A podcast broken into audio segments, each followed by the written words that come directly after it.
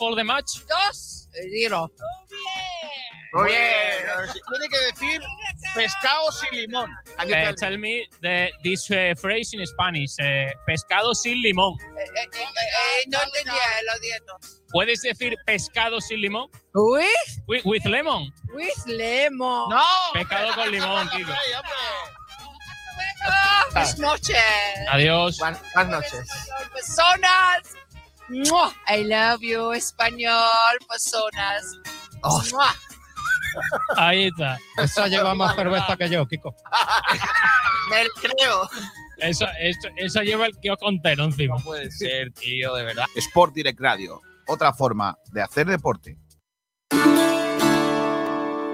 Ahí está el Málaga, línea de fondo con el exterior. ¡Cuidado, golazo! ¡Golazo! ¡Golazo! ¡Golazo! ¡Golazo! ¡No me lo creo! ¡No me lo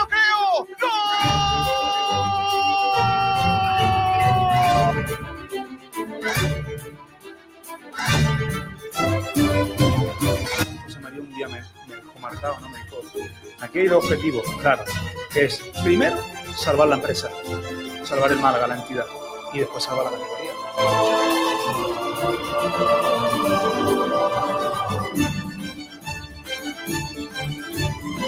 Porque antes de llegar al Málaga, recuerden eh, que yo comía patatas fritas con huevo y despacho, sigo comiéndolas y cuando vaya lo voy a seguir haciendo. Thank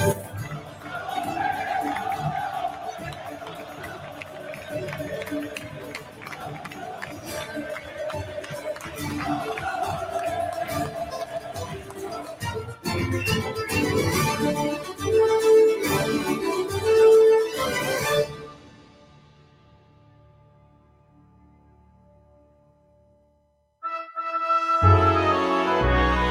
Sport Direct Radio. Otra forma de hacer deporte. Kiko García. Vamos a hablar de fútbol, joder. Perdonadme que empiece así, ¿eh? Porque podríamos estar aquí diciendo buenas tardes, lo de siempre, que bienvenidos a Frecuencia Malaguista, el programa de referencia de las mañanas y de los mediodías del eh, Malaguista. Otra forma de hacer deporte. Nosotros estamos en el jiji jaja más que en el de ah, que, que- que estamos muy mal. Todas esas cosas. Eh, gracias a todos por estar ahí en Facebook Live, por YouTube, por Twitch, por Twitter, todos los que nos escucháis en el podcast. Todo eso, gracias, ¿eh? Gracias por estar ahí. Pero es que yo quiero hablar de fútbol. Llevamos una semana en la que hemos hablado casi de todo menos de fútbol. Y así no se puede. Eh, es verdad que hemos hablado de la presentación de un jugador, de un entrenador. eh, ayer eh, habló el jefe de todo, José María Muñoz. Pero de fútbol, lo que se dice de fútbol hemos hablado poco. Es verdad. Y el sábado tenemos un partido. Y el sábado tenemos un partido muy importante. En fin, lo que pasa es que la actualidad manda y hoy tenemos que hablar de lo que pasó ayer en esa sala de prensa del Estadio de la Rosaleda con la presentación eh, de lo que viene siendo los, el momento del club, ¿no? Dice José María Muñoz que las arcas del Málaga están impolutas, que está todo cristalino, que está todo perfecto. Eh, que la gestión ha sido buena, que hemos fichado al entrenador adecuado y que solo falta que entre la pelotita. Pues yo estoy absolutamente convencido de ello. Si las cosas fuesen mejor en, la, en el terreno deportivo, otro gallo nos cantaría en el resto de, de terrenos. Esto es así. No es de ser ventajista, es de ser pues eh, realista, básicamente. Hoy vamos a hablar de todo lo que ocurrió ayer en la sala de prensa y tenemos un montón de cositas más en nuestro programa, un programa que ha producido el gran Pedro Jiménez. Hola, Pedrito. Bueno, Kigo, de gran ya me quedo corto porque soy med- medio Pedro ahora mismo. Sí, es verdad que tienes un trancazo, aparte de estar resfriado, gordo, ¿eh? Efectivamente, sí. Eh, por cierto, eh, ¿dónde ha ido tu bigo- bigote? Es que ayer no te vi. Pues, en fin, cosa de la adolescencia. Sí, me puedo llamar todavía adolescente, que me corté mal el bigote y tuve que arreglarlo. ¿Y te lo vas a seguir, de- te lo vas a dejar otra vez o, o se Hombre, va a quedar claro, así? Si parece que tengo 12 años, Kiko. No, hombre, no, tam- tampoco para tanto, ¿eh? Tampoco para tanto. Parece que tienes 13. Sergio Ramírez, ¿qué tal? Muy buenas. Vale, Sergio, perfecto. Se te escucha. Ahora, ahora sí, Ahora sí, ahora. ahora sí funciona. ¿Qué tal, chicos? Buenas tardes a todos. Lo que más me, lo que miedo más, el, el miedo mayor que yo tengo es que de toda la redacción es el que mejor controla la técnica, pero siempre te falla algo. Si no es el wifi, Sí, por lo que es el sea. micro. Si no es el micro, son los cascos. Si no son los cascos, son que. Cosas de No técnico, nos encanta arreglar problemas. Correcto, efectivamente. Lo que pasa es que lo guapo es que tú mismo te lo haces. Los problemas, claro. Eh, Pedrito Jiménez, ¿qué estamos preguntando ya a los oyentes? Pues tenemos dos debates planteados sobre la mesa. Ayer habló el administrador judicial, José María Muñoz. Bueno, pues preguntamos en relación a esa comparecencia. Hay dos preguntas. ¿Cuál crees que fue el objetivo de la rueda de prensa? ¿Crees que logró ese objetivo? Dos preguntas que van de la mano, realmente. Sí, son dos preguntas en sí. sí. Y otro, para que hablemos de fútbol, joder, como ha dicho. Eh, ¿Crees que con Guede habrá una revolución en el equipo? Uh, esa es buena, ¿eh? Esa es buena, ¿eh? Esa es buena. ¿Quién se la ha inventado? Pues no lo sé. Es que siempre me dais palo cuando me invento temas Claro. que no os gustan y cuando hay- hago uno bueno también podíais decir. Uh, los palos los das tú ¿eh? siempre, ¿eh? Los das Qué tú siempre grande el jefe, ¿eh? Qué grande el jefe haciendo buenos temas, ¿eh? Madre mía, sois de lo que no hay, ¿eh? También te lo digo. Ay, qué contento estoy, qué divertido me lo voy a pasar, ¿eh? Qué, qué- qué, mm, me gustan estas cosas, estos programas que vienen cargaditos. Sí, señor. Eh, mm, pues venga, vamos a entrar en, en faena, ¿no? Iba a decir en barrena. Vamos a entrar en faena co- completamente, porque lo primero que vamos a hacer es el repaso a no ya a los titulares de la prensa, sino cómo tituló la prensa ayer la rueda de prensa y nunca mejor dicho la comparecencia de José María ¿Cómo Muñoz. tituló la prensa, la rueda de prensa? Claro. Bendita Catalina, el restaurante Nañoreta Resort te ofrece los titulares de la prensa. Sergi, conmigo no, ¿eh? Conmigo no, que te puedo. Eh, ¿Cómo tituló la prensa la comparecencia de prensa de ayer de José María Muñoz? Muy bien. Bien, Bien. perfecto. Una vez más, eh, nuestro compañero Sergio Ramírez dejándonos tirados. Es muy suyo eso. ¿eh? Eh, nos está haciendo un ontiveros. Cuando pensaba que sí, luego es que no. ¿eh? Básicamente es lo que está pasando. La conexión de nuestro compañero. el- Cobertura, cobertura de emisión. Sí, lo, lo suyo sería por lo que sea, ¿eh? También te lo digo, ¿eh? Sin acritud ninguno. Igual pagar el wifi podría ser una opción, ¿eh? No Dejar me encargo de eso, así que. Al vecino, aunque en tu caso no, hay, no tienes vecinos, así que Exacto, no se lo puede robar a nadie. no, se lo, que no se lo robes a un, un si no me lo de los cortan. que vive ahí cerca tuya. Si no lo pago, me lo corta, no se lo puedo coger al vecino. Correcto, tú no tienes la opción B de robarlo. Claro. Eh, venga, a ver si ahora sí. La opinión de Málaga titula José María Muñoz. Soy el primero que considera que no debo estar aquí. Uh, mamá. Así, fuera de contexto, igual, ¿no? No tiene Sí. pinta de que funcione esto, García, ¿eh? No, no tiene pinta, no. El micro no. No. No. mm, Pues no sé qué hacer, ¿eh? Porque la sección se supone que la tenías Eh, preparada tú. Madre mía, madre mía. Así no, ¿eh? ¿Me escucháis o no? Sí, Sí. a ratos. Pues no lo entiendo. por- Porque eh, Málaga hoy dice la entidad es viable si se desciende a primera RFEF. Sí. Es lo que titula y destaca de esa rueda de prensa. Eh, Diario Sur dice las cuentas están inmaculadas, el Málaga sería viable en un descenso. La opinión, el desmarque, perdón, eh, titula con Uy, casi sale. Casi José lo María- dice. Repite, repite. Rep- Repite, no, vive, básicamente. Oh.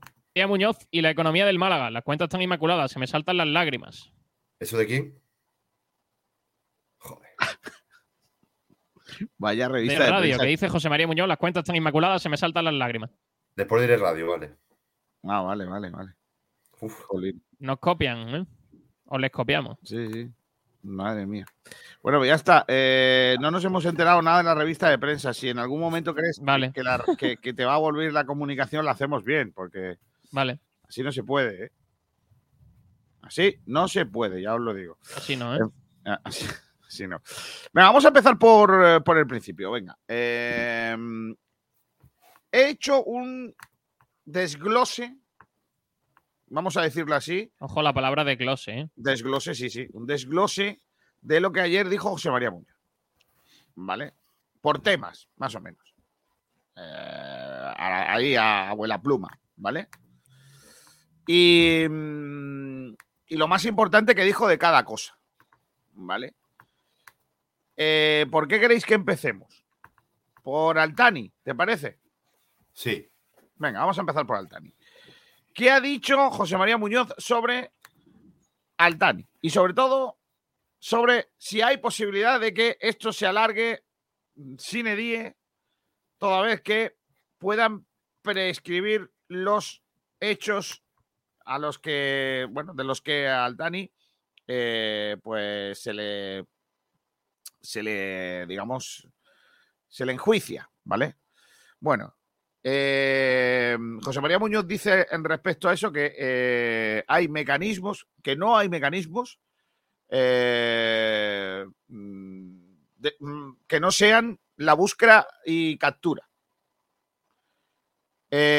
Los delitos podrían prescribir y el más importante o, el más penoso, el más gravoso de todos los delitos que de momento eh, sobrevuelan la figura de Altani, de los que de momento, por otro lado, es inocente, sería el de blanqueo de capitales y eh, de, de alguna manera prescribirían en 10 años. ¿Vale? Es decir, tendríamos a Altani eh, después de 10 años porque prescribiría. En 2028 se habló. Se, claro, eh, quedarían 8 años, ¿no? Porque ya llevan Sí. dos años, pues quedarían 8 años. Eh, eso siempre y cuando Altani no venga y eh, haya posibilidad de enjuiciarle, porque lo que está claro es que Altani, eh, mientras que no pueda defenderse o no pueda hacer declaraciones, pues, o declarar O ante no el juez, quiera. o no quiera, eh, la, la justicia española entiende, o el derecho español entiende que no puede ser eh, eh, acusado de, de nada si no se puede defender. Así que hay posibilidad de que dentro de ocho años Altani eh, no haya sido culpable de todas estas cosas. Hay posibilidad. Porque lo dice así la ley. Ahora bien, independientemente de eso, hay que recordar varias cosas. La primera, que a día de hoy Blue Bay todavía no es el dueño de un poquito menos de la mitad de las acciones del Málaga Club de Fútbol. Y la otra es que pase lo que pase, dentro de 8, de 7 o de 6, mientras que se diga lo contrario, Altani seguirá siendo dueño del Málaga. Así que si la pregunta es, ¿va a volver Altani al Málaga? La respuesta es sí. Así, así de sencillo, ¿vale? Eh, Más claro no se puede ser. Claro, sobre la, las, eh, el tema de las eh, de Altani, de los dueños de, de Nas Spain, de cómo está Nas Spain, porque recordar que José María Muñoz también es el máximo responsable ahora mismo de Nas Spain, que es la empresa que supuestamente tenía, eh, tiene, supuestamente no, tiene las acciones mayoritarias del Málaga. José María Muñoz dijo, fija, eh, ojo, ojo, a esto, eh, que llevaba Nas Spain ocho años sin regularizar ni, fiscal ni mercan, mercantilmente las cuentas. Ocho años. Desde 2012 no se hacía nada con Nas Spain. Eh, tenía hasta bloqueado el CIF lo cual no podía ni facturar ni nada. Todavía está intentando rehabilitarlo y entiende que de aquí a poco se pueda regularizar la situación de Nas Spain. Recuerdo, por Nas Spain, eh, Blue Bay eh, está eh, litigando con eh, Altani por la, un poquito menos de la mitad de las acciones. Con lo cual, la situación de Nas Spain es del todo irregular, como ha, ha adelantado el propio José María Muñoz. Al hilo de esto, puede entrar Bublé, Blue Bay, Blue Bay, Blue Blade. Michael Bublé. Eh, mm, Blue Bay puede entrar en el club o no. Bueno, eh, José María Muñoz fue bastante duro sobre esto.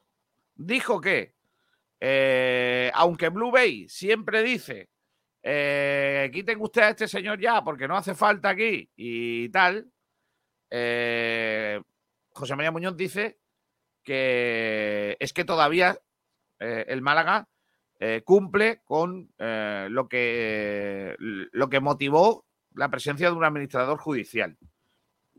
El modus operandi de Blue Bay es, ellos dicen, a ver si se va ya administrador judicial y no dejan entrar a los dueños, partiendo de la base que ellos se consideran dueños, eh, y esa situación lo comenta José María Muñoz, y esa, ahí quiero empezar a que me contéis qué opináis. Dice que está influyendo también en el club. Es decir, que los jugadores incluso le preguntan si es verdad que se tiene que ir. Y que eso no da estabilidad. Que rompe en la estabilidad del club que Blue Bay eh, haga esas preguntas. Eh, él dice, Blue Bay filtra que va a hacer una pregunta a la jueza exigiendo la- el cese de la administración judicial eh, y después presenta la pregunta a la juez. Y luego, pues nosotros que somos la comunicación, la prensa, lo sacamos y con lo cual le llega a los jugadores, le llega a los trabajadores del club y crea cierto, no revuelo, sino cierto, ciertas dudas. Mm, eh, dice José María Muñoz que la pretensión de entrar en el Consejo Directivo del Málaga de Blue Bay mm, eh, dice que, que, que- ahora mismo no puede ser y que eh, todavía tiene un litigio con el socio mayoritario y que él tiene que quedarse absolutamente eh, neutral en este aspecto, porque debe defender a ambas partes como gestor de eh, NAS Spain. Dice que eh, cada vez que han pedido reunirse con él, él ha ido eh, y que lo que ellos quieren que es estar con ellos, eh, que Blue Bay y José María Muñoz comparten, eh, compartan la dirección del club, no lo veo oportuno y, y- que entiende que lo ha hecho en los cauces normales, que no ha tenido que salir los medios de comunicación para decírselo, que se lo ha dado, se lo ha dicho cara a cara y también le ha dado las razones de por qué, de por qué no ve que tiene, tenga que ser de esta manera. ¿Qué opinión tenéis? ¿Creéis que eh, lo de Nas Spain puede afectar a, a- a la plantilla, a los trabajadores, al fútbol en general del, del Málaga Ignacio Pérez? ¿Qué tal? Buenas tardes. ¿Qué tal? Buenas tardes, Kiko. Buenas a todos. ¿Qué opinión tienes? ¿Crees que eso le llega a los jugadores? ¿Que, que- que- cierta, puede crear cierta inestabilidad? Que Blue Bay esté constantemente preguntando y diciendo eh, quiero entrar, quiero entrar, quiero entrar, quiero estar con vosotros y que quiten ya al administrador judicial? Pues mira, te voy a ser muy sincero. Yo creo, creo, no hablo de información, sino con opinión, de que eh, muchos jugadores del Málaga, por no decir la gran mayoría, no saben ni quién es Blue Bay.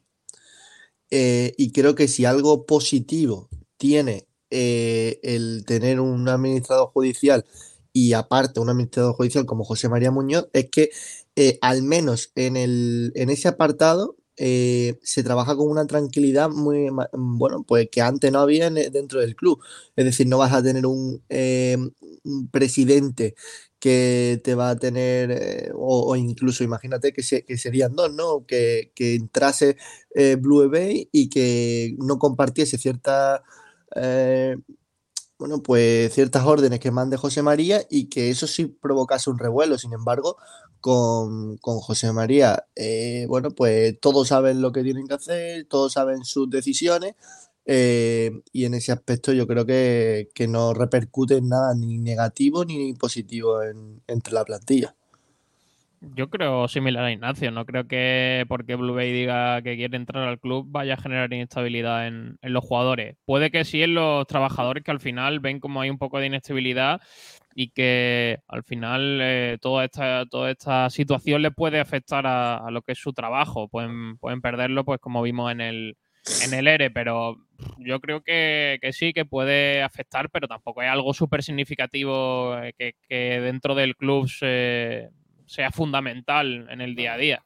Yo creo Es que está ahí, pero tampoco, tampoco creo que la palabra de Blue Bay sea significante en lo que pase dentro y fuera del club, sinceramente.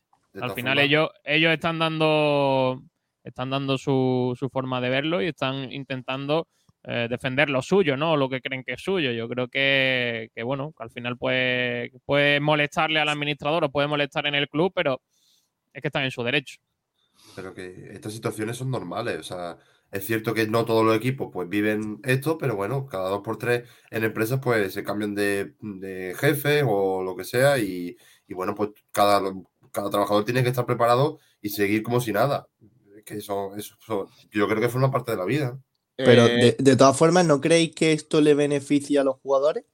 En cierta forma, porque, eh, y me voy a explicar, eh, sí, por con, favor. lo, co- con lo que ocurrió con, con Antoñín, eh, ¿vale? Que es un ejemplo que yo creo que a todos se nos viene a la cabeza de, de ese, eh, bueno, ese comportamiento que tuvo tan poco profesional. Yo creo que otro, prof- otro presidente que tuviese más potestad y que tuviese eh, más fuerza dentro de un club, lo hubiese puesto de patita en la calle. Yo no estoy de acuerdo y- contigo. No. Yo creo que sí, sinceramente. A ver, te voy a decir en qué no estoy de acuerdo.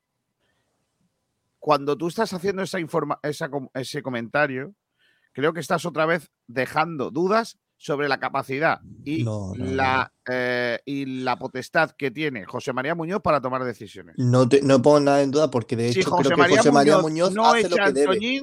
No, mira, si José María Muñoz no echa a Antoñín es porque José María Muñoz no vio que tenía que echarle. Hombre, que que Ahora, si es quieres, entramos, ahora, si tú, si tú quieres, entramos en que si tenía que echarlo o no. Pero Pero- lo que sí te digo es que José María Muñoz, si no tomó una decisión mucho más grave sobre eso, o más contundente sobre eso, es porque entendió, porque se lo dijeron, porque le aconsejaron, porque por lo que sea, lo vio mm, innecesario. Kiko, Ahora, si sinceramente, yo creo. que si tenía que haberlo echado o no. No, no, no. Kiko, yo creo que sinceramente eh, José María Muñoz está ahí eh, por lo que está y tiene que hacer su trabajo. Y creo que, sinceramente, que su trabajo lo hace de forma brillante, porque es que yo no puedo ponerle ni un pero a este hombre, que, que como bien te dijo a ti en la pregunta, el Málaga estaba más cerca de la desaparición hace eh, dos años y ahora míralo cómo está. Creo que su trabajo lo ha hecho de forma impecable y simplemente, pues, para evitarse este tipo de polémicas, porque sigue siendo un administrador judicial y no quieren entrar en esos tipos, en esos trapos, pues eh, simplemente pues toma la decisión de, eh, de, de no, de, de no coger el mando en esa, en esa, en esa faceta y si el, eh, si el director deportivo no lo estima oportuno, pues él no va a entrar. Y Pero- yo pero- sinceramente pero lo veo no bien. estoy de acuerdo, no estoy de acuerdo, vuelvo otra vez a lo mismo. Cuando yo le pregunté ayer de que Sí. eh, de alguna manera si él estaba, eh, no, no sé si capacitado era la, la palabra, ¿no? Si, eh, ¿Con qué criterio él puede tomar decisiones, como por ejemplo destituir a un jefe de sección eh, o de negociado que haya hecho algo que no esté bien o que haya hecho una suma de cosas que no estén bien, ¿vale? Que haya- la haya pifiado varias veces. Él, él me dijo muy claro, las decisiones las toma él, él es el que firma los contratos y es el que destituye eh, y el que firma y, pues las bajas o, los despidos. Por supuesto, y eh, además también te dijo- Me lo también dijo te muy dijo, claro y yo me lo quiero creer así. Entonces, cuando para las buenas o para las malas, el que falla es él. No, no es más. Yo, yo la opinión que yo tengo es que eh, hay ciertos temas en los que él no se va a querer meter nunca porque no le toca, pero es que porque no le toca, porque es un administrador judicial, es que no le toca entrar en esos temas. Yo creo que ahí sí que debería de haber entrado Manolo Gaspar, que es el jefe también de estos futbolistas y el que también Manolo podría Gaspar, haber como un trabajador, le dice a José María, mira, este muchacho no está haciéndolo bien. Y lo Vamos hubiese dicho que sí. Eh, per- ¿Perdona?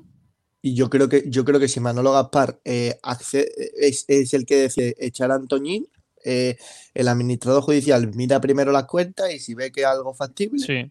lo, lo aprueba. pero no va a ser decisión suya. O sea, no, en, en la- en las portadas no, no quiere que salga y no debería salir el nombre de José María Muñoz eh, Echa Antoñín. No, no, no, no. El Málaga, con el, el director deportivo, eh, es el que echa a este futbolista, no el administrador judicial, no el presidente. Porque creo que no le toca. Y a mí eso sí que me parece positivo. Yo lo he, lo he resaltado, pero eh, para nada eh, queriéndole hacer una, eh, eh, una crítica negativa a- al administrador. Al revés, me parece algo que, que es normal dentro del proceso que, por el que está pasando ahora mismo. Pero es que eso, eso pasa en todas las empresas, Ignacio. Claro. Hay, hay no- el, por ejemplo, lo decía ayer Kiko, me parece. eh, un eh, dirigente de una empresa no tiene que saber de todos los ámbitos que maneja la empresa. Claro. Tendrá, tendrá gente de confianza en cada una y la gente de confianza eh, que se encarga de esa parcela tomará las decisiones y él le dará todo su apoyo. Por supuesto. Así que es que yo creo que es responsabilidad suya, pero que las decisiones de muchas cosas no las toma él, sino las toma la gente que, está trabajando en el club, como por ejemplo la parcela deportiva Manolo Gaspar. Yo estoy seguro que en su despacho, si hubiese ocurrido algo parecido o una falta de respeto hacia su buffet eh, de abogados eh, de un trabajador suyo, él no hubiese dudado en, en despedirlo. Pero en esta faceta de algo distinto. Y creo que hace bien en no meterse en ciertas cosas. Pero que también, eh, digamos que José María Muñoz es el máximo jefe del Málaga ahora mismo, ¿no? Digámoslo así. Cuando eh, se contrataba es. un director deportivo como caminero y echábamos la culpa y por las cosas que pasaban, ¿a quién culpábamos también? Al que lo había contratado, ¿no? Sí, pero esto es distinto, Pues Pedro. igual, esto es distinto. es el jefe, es el máximo responsable también. Eh, eh, es el máximo responsable, pero sobre todo en tema de cuentas, porque al fin y al cabo, eh, No, este hombre jefe, ha eres- llegado. eres no, jefe no, no, para todo, este, este hombre, bueno, también, por supuesto, es el jefe de todo, pero eh, este hombre ha venido aquí para salvarle la empresa a otra persona. Correcto. yo- pero es, y- es un administrador judicial, no es un gestor eh, económico. También. Bueno, yo creo, yo esa es mi opinión, no, de verdad que no creo que, que debería de haber entrado en ese tema. Yo creo que sí, porque yo creo que el, el que toma las decisiones es ese. Mira, eh, eh, lo, explico por esto, mm, eh, mm, por, por una cuestión, porque ayer estuve hablando con él a posteriori y, y- me lo decía, ¿no? Cuando, cuando yo le pregunto si, está, si él puede tomar decisiones para quitar a, sus técnicos, al final él me dice, Mira, Kiko, la decisión más difícil que yo he tomado aquí, no me tembló el pulso, fue hacer el ERE y echar de la empresa a mil, eures- mil euristas que necesitaban ese puesto de trabajo. Correcto. ¿Crees que me va a temblar el pulso mm, a la hora de tener que despedir a un eh, director de área cuando, cuando haga falta? Y, y yo entiendo que no. Yo entiendo que Yo no. espero que- Ahora, espero que el no. problema es, yo le digo, ¿y cómo tomas esa decisión? ¿no? ¿Quién te dice a ti que el director de área está equivocado? Me dice, es que yo mm, eh, tengo, tengo mi propio criterio, pero es que además yo me baso también en otra gente que me echa manos. O sea, que, que él consulta cosas. Eh, no- no, es lógico que, que- que- que haga de esta forma, ¿no? Es, es así. Ayer decía Juan Durán que no estaba de acuerdo con mi teoría. Y, y eso es muy claro. Eh, Juan Durán es. eh, Juan Durán no. eh, José María Muñoz es em, eh, el dueño de una empresa, ¿vale? Él tiene una empresa. Y tendrá que contratar algún día a la limpiadora. ¿Vale? Probablemente él no tenga ni puñetera idea de cómo se limpia un suelo de parqué y, tendrá que buscar a alguien. Y pues, pues fichará a la que él entienda, a la persona que él entienda que es mejor para hacer ese trabajo. Aunque no haya puesto en su vida, aunque no se haya puesto de rodillas nunca para darle a un parqué o haya limpiado una cristalera. Correcto. Y eso no quiere decir que se puede equivocar o no se puede equivocar. Claro, se puede equivocar. A lo mejor la muchacha tiene un currículum estupendo, le han hablado de unas referencias fenomenales, pero la muchacha está pasando por un mal momento y viene y, desde que se desde que entra por la puerta lo único que hace es jugar al Candy Crush. ¿Vale? Claro. Pues habrá que echarla y buscar a otra que sea más buena, que a lo mejor tiene hasta peor currículum que ella, pero te sale Por mejor. Eh, pues eh, con el fútbol es igual, yo creo. Eh, entiendo que no es lo mismo un partido de fútbol o un equipo que un trabajador o un electricista o, o un administrativo lo que vaya a firmar. Pero es que yo creo que es lo lógico. Es decir, no, no, le- no por ser el dueño de una empresa tienes que saber de todo de la empresa. Que es Claro que así. No. Ahora, te podrá gustar más o menos. Y es probable, y, a- y Sergio y yo tenemos alguna experiencia reciente, que es Sí. probable que, que cuando mm, eh, tú te inmiscuyes en la labor de la gente a las que has contratado, que son profesionales para hacer un- una labor, no salga tan bien porque precisamente no le dejas lo suficiente, el suficiente margen para que tomen sus decisiones para que, para que so- son, que son profesionales y son los que entienden y al final la terminas cagando queriéndote meter en temas que no entiendes. Y hasta ahí yo creo que eso todo el mundo lo puede, mm, lo puede comprender. Correcto. Es decir, eh, ahora, enjuiciar que si José María Ma- Muñoz está o no eh, de alguna manera legitimado a la hora de tomar decisiones solo porque no sea alguien del fútbol, creo que nos estamos equivocando. Nos No, no, estamos yo- equivocando. De hecho, la mayoría de las decisiones que toman los equipos de fútbol son tomadas por gente de fútbol y la mayoría, o muchas de ellas, pues son pifias. Está claro, no, no- es que es así. Bueno, de hecho, casi todos los presidentes no son hombres de fútbol. O sea, son empresarios que se meten ahí también a hacer sus negocios. eh, y, y del fútbol le entienden poco. Pero son presidentes. Es la- yo creo que es la diferencia. eh. Por, e- por eso he hecho ese- antes ese matiz. De todas formas, es una opinión muy personal. eh, cada uno que. Voy a, leer, voy a leer comentarios, que ya están por aquí los comentaristas de la radio. Almendral Club de Fan Oficial ha hecho la pole hoy otra vez. Ay. Lleva toda la semana de pole, ¿eh? No, yo, yo creo, tengo una teoría. Yo creo que se pone la alarma. Sí, se pone alarma y dice, y la alarma O tiene, con, o el, tiene nom- las con el nombre, notificaciones. con el nombre Gaspar Es División. Es un buen hombre y tiene las notificaciones del canal de YouTube de Sport de Radio activadas. Hombre, la campanita. ¿Quién es, Claro. ¿Quién es el coche ahora que más corre en, en la parrilla? Bueno, el Red Eh, los Ferraris, los Ferraris, ¿no? Bueno, han ganado una carrera cada uno. Bueno, está bien. Pim Pam Pum dice buenas tardes. Julio Fernando Villena dice buenas tardes. Pim Pam Pum dice ya falta menos para el sábado. Es verdad. Efectivamente. Sí. Hablemos de fútbol, joder. Es- eh, este no, este no se lee. Eh, Marco Manolo Gaspar, me encanta oír la intro del programa. Es el único momento que podemos oír golazo del Málaga. Pim pam pum. La rueda de prensa ayer fue para calmar un poco la situación, pero seguimos en la misma, eh, eh, en la misma falta de esta jornada. Eh, Sergi, tieso, paga internet y deja de robarle a la vecina, que es lo más cerca que estás de ella. Uh, Pero bueno. Doble faltada. Rumba Amor, muy buenas tardes y grandioso día para todos los grandiosos, Kiko, Pedro y Sergio, y además asistentes al programa y escuchadores. Qué guapa la palabra escuchadores. Escuchadores, sí. en el caso de que existiera. David P. levanta la mano, se monta a su caballo y dice: Hola, chicos. El Garlo. Buenas tardes. Si vuelve Altani, arde las oficinas del club con Altani dentro. Saludos. No, hombre, no. Pim pam pum. Altani se va a esconder más que Putin. Va a esperar que el club esté saneado y todo prescriba para no devolver nada y vender el club y sacar algo de dinero. no, no lo va a vender. Para, pa- Eso es lo- palabras- eso es lo mejor que de nos la podría pasar. Pedro Padilla, no creo que vuelva Altani. Si vuelve sería poniendo lo que se llevó por delante. Si no, lo pasará mal con la afición y la calle le dirán de todo menos bonito. Eso en el caso de que salga. Sigue Almendral por aquí. Miguel Almendral dice: Sí, que Blue Bay haga una pregunta, genera malestar. Es que por- es porque el Málaga de Fútbol no está tranquilo. Algo empieza a oler muy, muy mal. Venga, ya, Almendraitor. ¿Qué es lo próximo? ¿Que Blue Bay no pueda defender sus derechos? ¿Que se imponga una ley del silencio y se le diga a la prensa que puede hablar y de que, y que no? Madre mía, Almendral.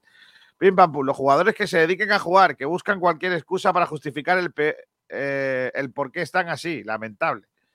Almendral, si entra Blu-ray, de pronto José María se convierte en gestor y debe consultar todas las decisiones a la Junta Directiva, que ahora está ocupada por JM también. Hay un conflicto de intereses muy claro. Pedro Padilla, Blu-ray, que pelee por sus derechos en juzgado y se deje de tanto hablar para la galería.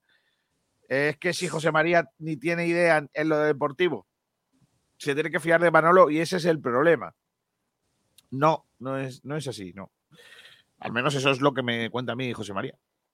Eh, Pedro Padilla dice, José María tendría que tener un consultor nombrado para contra- contrastar los movimientos del director deportivo. Sí, claro, y ese consultor a otro Claro, para controlar al consultor.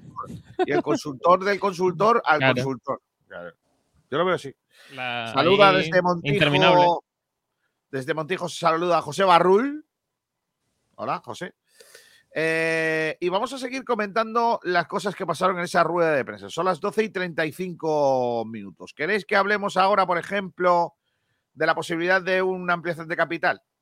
Vale. Eso, eso me parece una de las cosas más importantes que dijo ayer el, el administrador judicial. Bueno, pues el administrador judicial sobre ese aspecto dice, la ley es clara, las ampliaciones de capital siempre deben ser necesarias y estar justificadas. En este caso, no es necesaria porque hay fondos suficientes y hacerla con la idea de diluir a uno de los socios, ni yo ni el juzgado la aceptaríamos. Para que os lo entendáis. Entiende eh, el administrador judicial, José María Muñoz, que el club está saneado, con lo cual no necesita fondos, ¿vale? Y por otro lado, entiende que la opción de ampliación de capital solo beneficiaría a una parte de los socios y no al socio eh, mayoritario que es Altania ahora mismo, por ejemplo.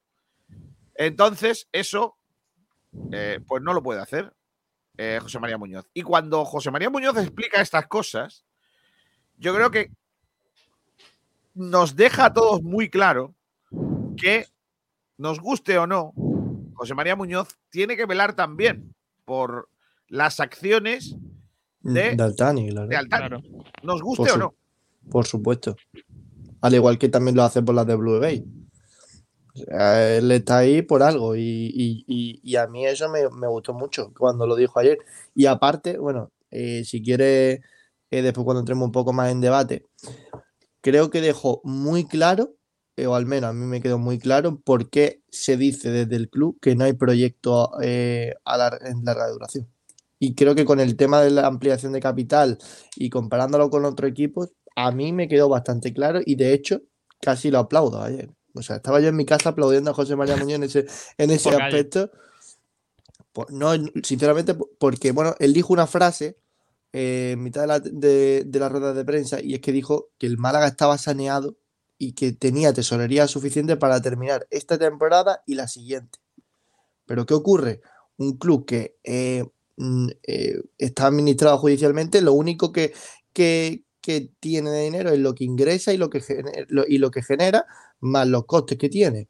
No hay Eh, nada de no inversión. no- claro, no hay otra inversión. Entonces, ¿cómo vas a firmar a un futbolista de larga duración con un gran, largo, con, con un gran contrato Claro. cuando no sabes si dentro de dos temporadas lo vas a poder pagar? Es que es normal. Eh, además, eh, Hombre, ¿cómo que, que- que Hombre, tiene que ver? Hombre, como comprenderás, a un cedido no lo puedes renovar. Por eso mismo se hacen esos, por, por eso mismo se, creo yo que se están contratando tantos Ah, cedidos. vale. Porque O sea, el mal, no, porque, vamos Pero, a ver, pero, Pedro, pero puedes firmarlo por dos años, este Ignacio. año. Pedro es muy cedido no fácil. sirve para nada. Es Pedro, que es una fácil. devaluación. Es una devaluación del club. Ya lo dijo Miguel Almendral muy bien. No, sí, correcto, pero yo estoy de acuerdo en eso. Pero eh, si tú ahora mismo, eh, imagínate que el Málaga en vez de 12 tiene 15 jugadores en plantilla, los que sean, con un contrato entre comillas alto para lo que es la categoría. Y que ahora mismo el Málaga sí que se puede permitir, pero dentro de dos años eh, y con esta gestión responsable que esperemos y lo que nos están vendiendo, que están haciendo, no saben si le van a poder pagar. ¿Qué le ocurrió al Málaga cuando eh, pasó de un límite salarial de 24 a 10? Que el Málaga no estaba preparado para esa caída. Y, y después vino el ERE, y vino todos los problemas que tuvo. Entonces, ¿cómo va a hacer eh, José María Muñoz? ¿Cómo va a firmar contratos de larga duración con eh, X, eh, bueno, con X salario cuando no tiene eh, la seguridad de que en ese año se le va a poder pagar a esos futbolistas? Es imposible. Es imposible. Con- respecto a eso, mm, vuelvo sobre los pasos de lo que dijo ayer José María Muñoz en cuanto al objetivo deportivo. Eh, él dice que se salvó la temporada 2021 de milagro, porque lo normal es que el Málaga hubiese bajado a primera RFEF al ser el límite salarial más bajo de la historia del fútbol profesional, que eh, la mayoría de los equipos que descendieron tenían el doble del, límite. Perdón, hay- que- que, el, que el Málaga y que, y ojo a esto, mientras esté en esta situación sin una inversión importante, el Málaga permanecerá en segunda, aunque más cómodo que este año, porque todos nos esperábamos que el equipo hubiese estado mucho más arriba. Claro. Es que es normal. Pero es que no os parece demasiado aventurar que qué va a pasar solo porque haya más o menos dinero. Es que es normal. A ver, eh, lo que, lo que creo que dice José María es que eh, no puede asegurar que el- Málaga vaya a tener un proyecto de ascenso cuando ya sabemos el límite salarial que va por el donde van a ir los tiros y por el y el resto de equipos. O sea, eh, que lo normal, entre comillas, es que el Málaga esté en segunda división. Porque va, va- se va a situar entre la mitad más o menos de, de equipos en cuanto a límite y no, no va a poder pelear de tú a tú, eh, hablando siempre de dinero, con los más grandes de la categoría, mientras que no haya una inyección importante de capital en- dentro del club. Es así, y yo al menos lo entendí de esta forma. No sé, yo, yo soy de los que entiendo que es un mensaje muy negro para, para el malaguismo, ¿no? Eh, porque mm, no sabemos cuánto se va a alargar. Eh, la, eh, la situación está en la que mm, el Málaga pues solo puede aspirar a un ascenso de milagro, ¿no? Que es así, ¿no? En fin, hay más cosas que tratar de lo que ayer dijo el eh, técnico, perdón, el eh, administrador judicial, y una de ellas es el tema de la campaña de abonados, ¿vale? Hay un momento de la comparecencia de prensa que se pone muy tenso con, con nuestro compañero Félix Godoy, yo creo que ahora mismo el periodista más en forma de Málaga, Está feo que yo lo diga, pero a mí me parece que hoy en día es un periodista top en el, en el universo malagueño de, de la prensa. Eh, no sé si es el mejor, pero para mi gusto, de los mejores.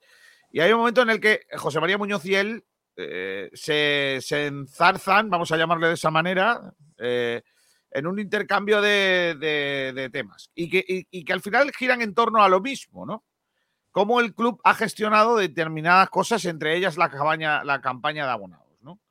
Eh, la campaña de abonados, la suciedad del otro día de las de, de, la Rosaleda eh, y otras tantas cosas. Yo creo que ahí hay dos cuestiones. Una, que creo que le vino muy bien la manera de preguntar de Godoy ayer a José María Muñoz para, para escurrir eh, el bulto y no entrar en detalles, aunque me consta eh, que eh, el club va a responder, si es necesario, a cada una de esas peticiones de nuestro compañero periodista sobre la situación del Málaga. Es decir, José María Muñoz ayer no pudo responderle porque tampoco se, era un debate, sino una, una rueda de prensa, y eh, está dispuesto a responder a todo. ¿Por qué, eh, hay tan pocos abonados? ¿Cuántos hay?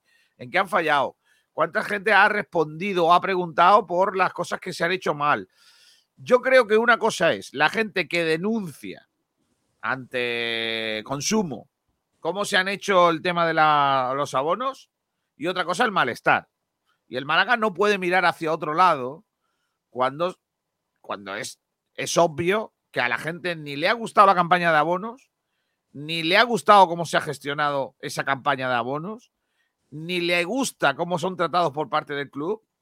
Y con respecto, por ejemplo, a lo de Cuando, las cuando entradas- viven de los aficionados. Claro, con respecto a lo de las entradas de Burger King, eh, eh, la, la respuesta de José María Muñoz quedó, quedó muy diluido dentro del debate, ¿no? Sí, pero, que- pero José María Muñoz lo dijo. Y también lo dijo Ana Vera, ¿no? Es que Burger King compra las entradas. claro. Pues no Burger King ¿no? le paga al Málaga por esas entradas. ¿Usted va gratis? Sí, pero porque Burger King le ha pagado ya al Málaga. Sí, pero ¿quién le ha pagado Burger King? Porque no, si no, No, no. Burger King, Burger King compra las entradas, pero lo que yo y tengo lanza su promoción. lo que yo tengo entendido de todo esto es que el club pone a disposición de Burger King, porque ya saben, tendrán un acuerdo, me imagino, tantas entradas. Y creo que sí, que la pagan a posteriori de- dependiendo de las que vendan o no. Al, al menos yo tengo eso entendido, porque sé que el, el último día, por ejemplo, imagínate los que el Málaga juega el domingo, pues el sábado por la noche las entradas que eh, sobran se las devuelven al club. Entonces me imagino que eh, haciendo un, eh, bueno, pues eh, una media de lo que han vendido, pues ese dinero le paga el club. Es decir, no van a perder dinero. No van a Insisto. comprar 100 100 entradas y van a vender 20. No, Insisto, eh, Ignacio, si, si las compran es y normal. las venden por Y 11.50 las más el menú, o sea, no, no les sale rentable o las compran por 5 euros, 3, 4 o 2. ya. Y y- no, no pero, pero Es ten que en cuenta, Pedro, a que si vende a lo a mejor. 5.000, pues le ponen un precio y por lo menos las venden, ¿sabes? Que sí, pero que al Málaga le sale bien. O sea, bueno, no lo sé, pero al Burger King, si las compran por muy poco. Tien- le tiene que salir Sí. también bien, porque si no los números no cuadran, Claro, Pedro. pero, eh, pero eso, tienen que comprarlas muy baratas, si no, no no lo beneficia. Que ahí es donde quiero llegar, que sí que las compran, pero por cuánto las compran, esa es la cuestión. Claro que a lo mejor compran muchas entradas y el Málaga pues dice, pues se las vendo más baratas, ¿sabes? No, yo de todas maneras quiero, quiero, quiero decir una cosa. Vamos a ver, el aficionado saque saca su abono, ¿vale? Y paga su abono por ver los partidos, ¿vale?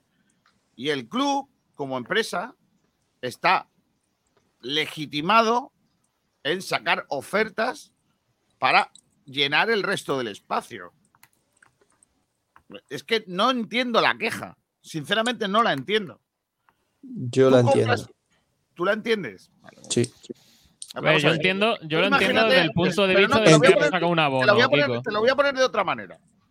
Imagínate que tú vas al cine el martes y te cuesta la entrada 10 pavos. ¿no? ¿A cuánto está el cine ahora? ¿7, Sí, 60? eh, siete, 8, Ocho, 8, 90. ocho. Ocho, ocho, ocho algo. Vale. Ocho Yo es que la última vez que fui al cine estaban dando Batman, pero la, la primera, la de Tim Burton. ¿Vale? Entonces, eh, es mentira, eh, voy, más al cine, pero como mm, pa- pago a la niña, pago a tal y tal, pues no sé cuánto vale la entrada realmente. Bueno, pues eso. Tú vas el martes y la entrada vale 10 pavos, ¿vale? Vamos a por- redondeando. Sí. Pero el lunes, la entrada, porque es el día de la bona- abonao.com, vale 5. Tú que vas el viernes, el martes, te puedes, te puedes quejar de que haya gente que haya visto la misma No. película que tú el lunes a No, la mitad de precio. no, pero, pero Kiko, si tú, si a ti te ofrecen, No, si a ti te ofrecen, pero Kiko, Sí, si a ti te ofrecen un abono para poder ir los siete días de la semana y se supone que comprando eso te va a salir más barato que yendo cada día y comprándote una entrada, pues Mm. tú la quieres, ¿no? Pero sin embargo, si tú ves que cada, cada día para intentar llenar el cine eh, hacen una promoción, tú te sientes que se están riendo de ti en tu cara. Porque entonces, eh, ¿qué, qué imagen está dando el club? Eh, pues el año que viene, mm, eh, es- parece, parece que, que está diciendo esto, el año que viene no te saques el abono, Pero la Porque- y promoción. no seas pero- tonto, Pero, Ignacio, la promoción de. Burger King lleva todo el año desde el principio de la temporada, todos los partidos. no sé si desde la Sí, jornada lo has 1, dicho, pero sí, sí, desde la jornada sí. 5, Sí, seguro, sí, sí. seguro. Eso Hombre, te lo puedo yo, yo, asegurar. yo creo que no entiendo- de eh, hay que entender a los aficionados que pagan su abono y que al final son los que están todo el año. Pero entiendo también al club que, que mueva, por así decirlo, alguna promoción para intentar eh, atraer a gente que, que, que llene el estadio o que haya más gente en el estadio. Y que, y que, bueno, que al final es que si solo vamos con los abonados tenemos 12.000. A Entonces entiendo me- que el club quiere hacer negocio con las entradas, Claro. es normal. Pero ¿por qué, pero ¿por qué tenemos solo abonado- 12.000? ¿Por qué solo tenemos 12.000? Bueno, porque es que a ¿De lo quién es mejor la culpa? No, no, la masa social del Málaga son es los abonados que hay. La masa Mira, social del eh, Málaga pobre, es ¿cuánto realidad. abonado- ¿Cuántos abonados habría? Perdona, Pedro. ¿Cuántos abonados Sí. habría si fuera gratis? 30.000. Bueno, pues se llenaría el Sí, estadio pero- seguramente. bueno, no, mentira. Estarían todos los abonos vendidos, pero el estadio, el estadio te digo yo que no se llena. Bueno, eso sí. seguro, Claro, claro. Segurísimo. eso seguro. Pero eso La es, masa social pero, del Málaga es la que es, que tampoco podemos esperar más. Eso es Es verdad. que yo, Ya, por pero ejemplo, yo- Al final yo- al club le interesa traer más gente, aunque no sean aficionados de toda la vida. pero, escúchame, es que yo, por ejemplo, si fuese a comer al Burger King, yo no me gastaría 11 pavos en un menú porque me regalen la entrada. pero, Cuando te- pero es que, te comprar la entrada, me co- preferiría comprarme la entrada y pedirme otro menú que no sea de 11 pavos, 11 pavos pero, y pico. pero es que si haces eso te va a costar más caro. O sea, es decir, No, tú, no- tú- no te creas que no te, va- no te creas que te cuesta más caro, ¿eh? de todas maneras te compras 11 euros y hace una media, te saldría cada cosa 5 euros. 5 euros una entrada, 5 euros un menú, entre comillas, grande. Yo creo que sí sale bien. De todas formas, a mí el, la- el acuerdo, lo que tengan entre Málaga y Burger King, no me parece mal. Sinceramente, ¿eh? no me parece mal. Lo que sí me parece mal es que desde el club hagan semana no, semana también, o sea, semana sí, semana también, una promoción de cara al público, porque Pero a ti qué está más muy te da. Sí, es que lo que, más, lo que, lo que hay que, lo que hay conseguir, Ignacio, lo que hay que Pero, conseguir es que Ignacio- más gente se sume. Por ¿Cuánto, supuesto, vale, por cuánto vale un abono del Málaga? Cuesta El más barato, eh, 180, 100, 200. 180. 135 me cuesta a mí el mío sin el fiel malaguista, o sea, 170 más. Pero. ¿en qué zona? Es importante la zona. en, gol, barata. en gol alto, gol alto. Vale, va- vamos a poner, vamos a poner 200 euros. Vale. 230 en la media, yo creo, más o menos. ¿eh? Vamos a poner Aquí también. 200 250, ni, mm, para tirarnos para lo alto, ¿vale? 250. ¿Cuántos partidos se ven? 21. 21. 21 entre Vale, de 250, ¿cuánto sale?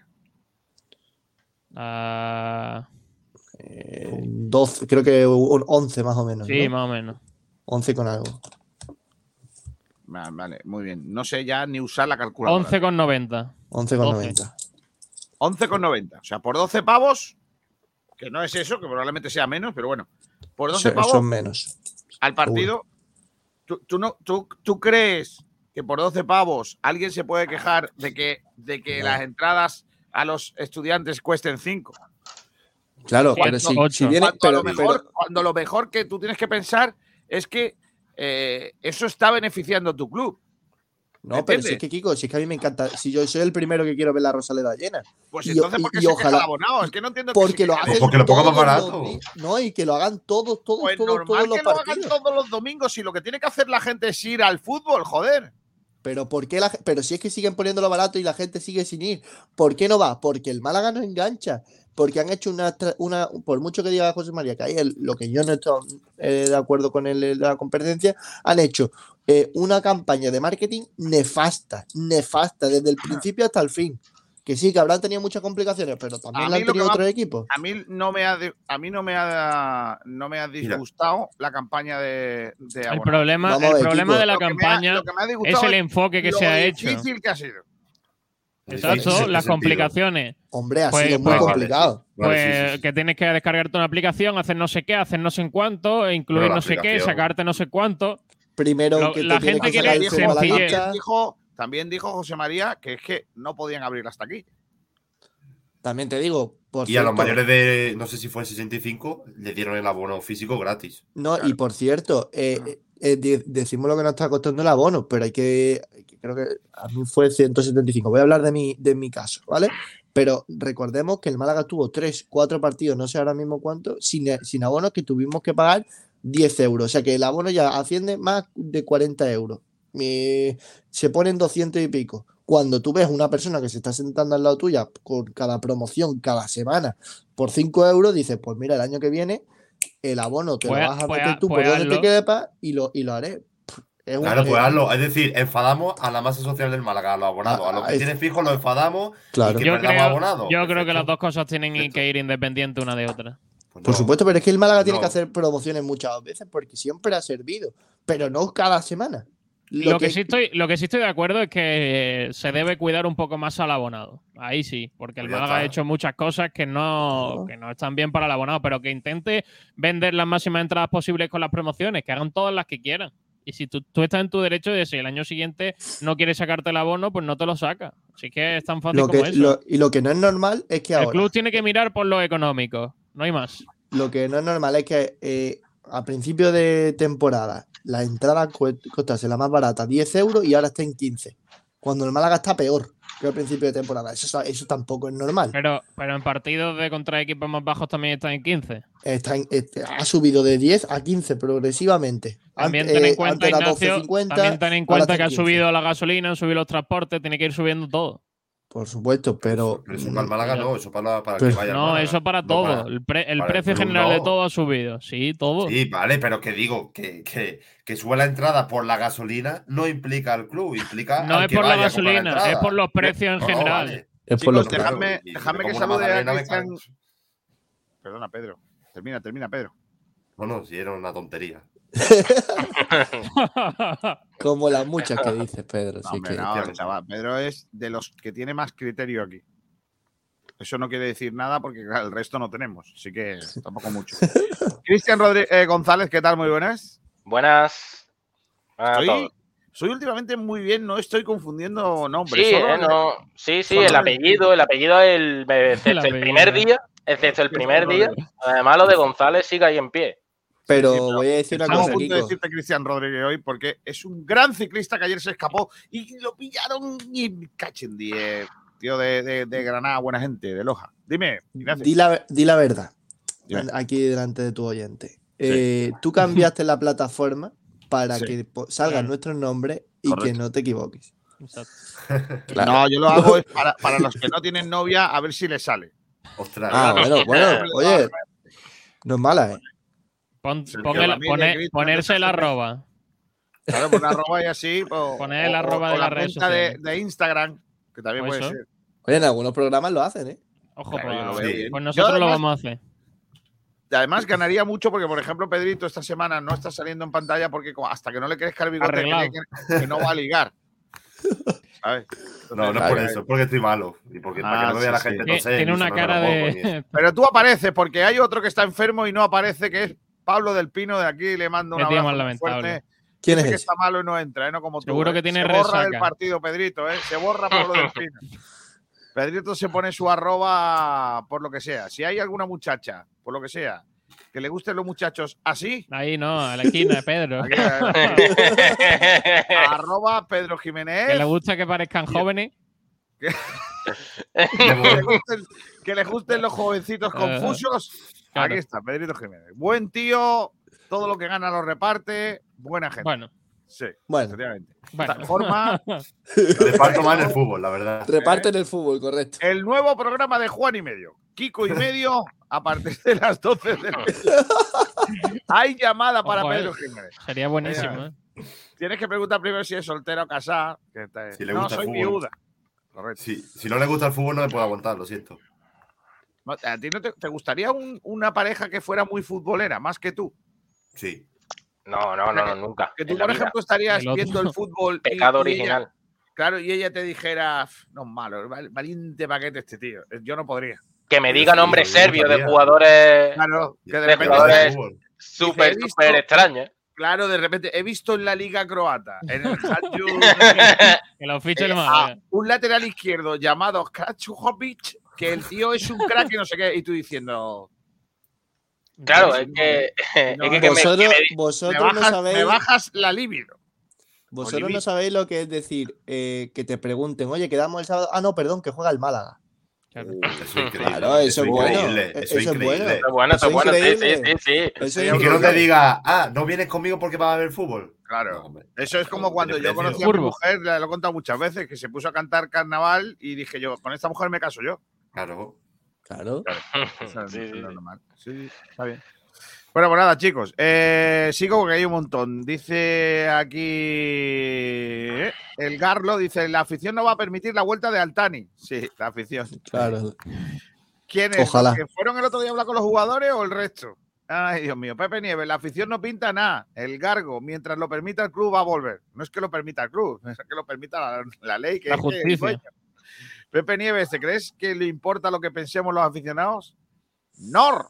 Cerdillanos, yonkis. No, hombre, no. Pero bueno, Oh, no. Cómprate un micro, brother. Ya, ya me lo he comprado. Ya me lo he comprado. Ya. Hay un El. Garlo dice: Yo me llevo una bandera de Qatar y lo quemo, la quemo dentro del estadio. eh. No, no, no, no, no. En, cero, en 3, 2, 1, Qatar declarándonos la guerra. ¿Qué tendrá que ver Qatar con este hombre? Almendral, tío, si estáis muy equivocados con el tema inversión. Los clubes no pueden recibir inversiones que ven- no vengan de publicidad o patrocinio. Pueden haber proyectos porque esos eh, ingresos se sustentan en el tiempo. Vamos a ver, puede haber inversión si hay una ampliación de capital. Claro. Pepe Nieves, ¿cuántos vais el sábado a ver el debut de Guedetti? Por aquí uno. Por aquí dos. el resto trabajamos. Los demás estamos aquí en lo que tenemos Pues que no, hacer. no. No, vaya a ver. Vaya a verlo también. Bueno, sí. Vamos a verlo, No claro. lo vemos en el estadio, lo vemos. La que de neta empieza el sábado. Qatar no tiene nada que ver, so- es solo Altani. Efectivamente, no le echáis la culpa a Qatar, que hay un señor allí que vende gafas de sol que no tiene nada que ver, claro. El Garlo dice, ahora pregunta seria, ¿cómo veis el Málaga dentro de cinco años? Pues Madre no mía, lo podemos con, saber. con cinco años más viejo. Que lo flipa, ¿de verdad creéis que va a llegar un nuevo propietario poniendo cantidades importantes de dinero? Porque solo uno lo ha hecho en la historia del club. Almendra, olvidad que venga alguien a meter dinero de gratis. Eso está prohibido. Los clubes, según Tebas, deben ser empresas rentables. Debe haber proyecto y si no lo hay, que se vaya. El Garlo, Qatar no ha entregado a Altani a la justicia. Algo tendrá que ver. ¿Y dónde está la Almería, señor Almendral? Todavía no se ha pedido ¿eh? la extradición de Altani a eso. ¿eh? Pepe Nieves, como siga así, en tercera RFF y el Torremolinos en segunda. Pero bueno, Pepe Nieves, Bueno, claro que tiene que ver el Garlo. Eh, lo sustituye el malagueño, correcto.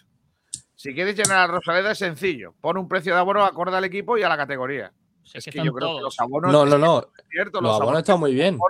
Acorde, acorde al equipo y a la categoría. Está Si puesto. cuesta- seamos serios, si te cuesta entrar en un equipo de ter- a ver un partido de tercera división 8 euros. No, Cinco no, no. en división. este de por segunda. Los abonos, los abonos del Málaga, eh, no sé ahora, pero hice un artículo el año pasado sobre ello y eran lo- uno de los más baratos de- del fútbol español, ¿eh? Incluso de segunda división. Dice Su Jesús precio B. medio. Je- Jesús B dice, yo estoy abonado y son con el fiel malaguista 200 euros. Si me quiero comprar la camiseta, en caso de tener stock, son 75 y la segunda 69. ¿Estamos locos? De- pero de eso ya hemos hablado muchas veces. Yo creo que es el precio que hay en todos lados.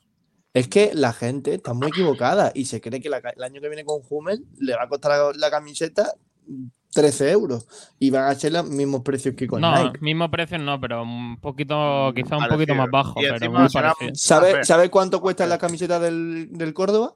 Que está con. eh, G- no sé cuál es exactamente la marca del Córdoba. Eh, son 65, 70 euros. Un equipo de ¿no? segunda RFF. Creo No, eh, Génova, pues que se llame, o. No sé. Eh, Giboba. Giboba, correcto. Pues eh, creo que cuestan 60, 65 euros las camisetas y- de un equipo de, de segunda RFF. Claro, si es que las camisetas van, van a volver, van a seguir costando lo que cuestan. No, no, de verdad, no, no volváis locos. Es que las camisetas no van acorde a la categoría la- que uno juega. La- las camisetas van a costar lo que cuestan. A ver cuánto vale la del Alavés que es eh, Hummel, ¿no? ¿La ves, Hummel? Eh, no, cre- creo que es Kelme. Sí, Sí, pero la vez que el- Ah, que- ¿Cuál es Hummel de, de segunda? ¿Hay alguna? ¿no? Tenerife. El Tenerife de. Las Palmas. Vamos a ver, Tenerife. Creo que cuesta eso, 70 euros. Sí, a lo mejor 60, pero No, no, más no, de ahí 60 más no bajo. ¿no?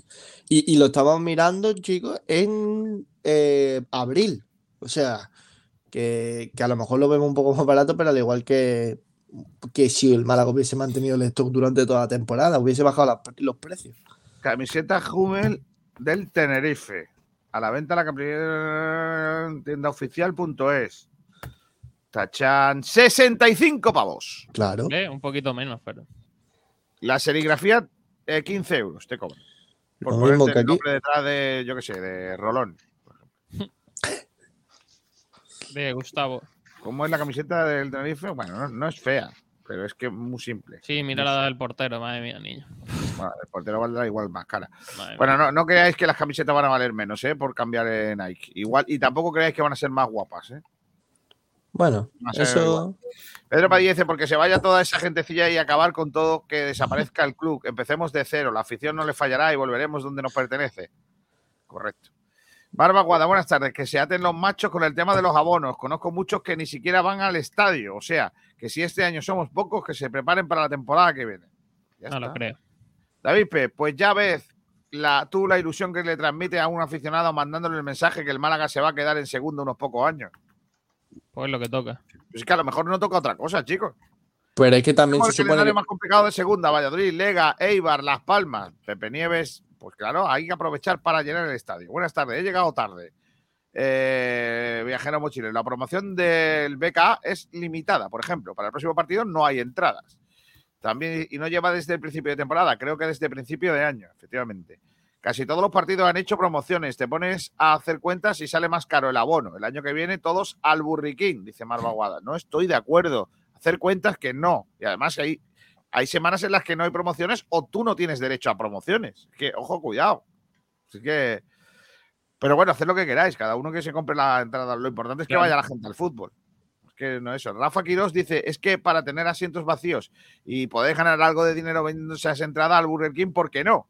Y así se llena más el estadio. Es que no entiendo por qué no queréis ver el estadio lleno. Es que no entiendo por qué. Kiko, tú no eres Porque. abonado. O sea, ¿Cómo? Es que, es que, cada, que cada uno se gasta el dinero, pero es que Pero, si que, Kiko, que no se ha abonado no significa nada. O sea, A ver, es yo no, Sí, primero, sí, yo no porque soy abonado, pero, pero pero yo no soy porque, por, por varias cuestiones. Claro. Y, y- y os voy a contar la verdadera, la única verdadera. eh, que no, es la, no solo la profesional. Si yo no fuese, si yo no tuviera un trabajo relacionado con el fútbol y, y tal, tampoco iría. Claro, por eso te Porque digo. yo veo el fútbol mejor en mi casa. De verdad os lo digo. Yo fútbol lo veo mejor por la tele.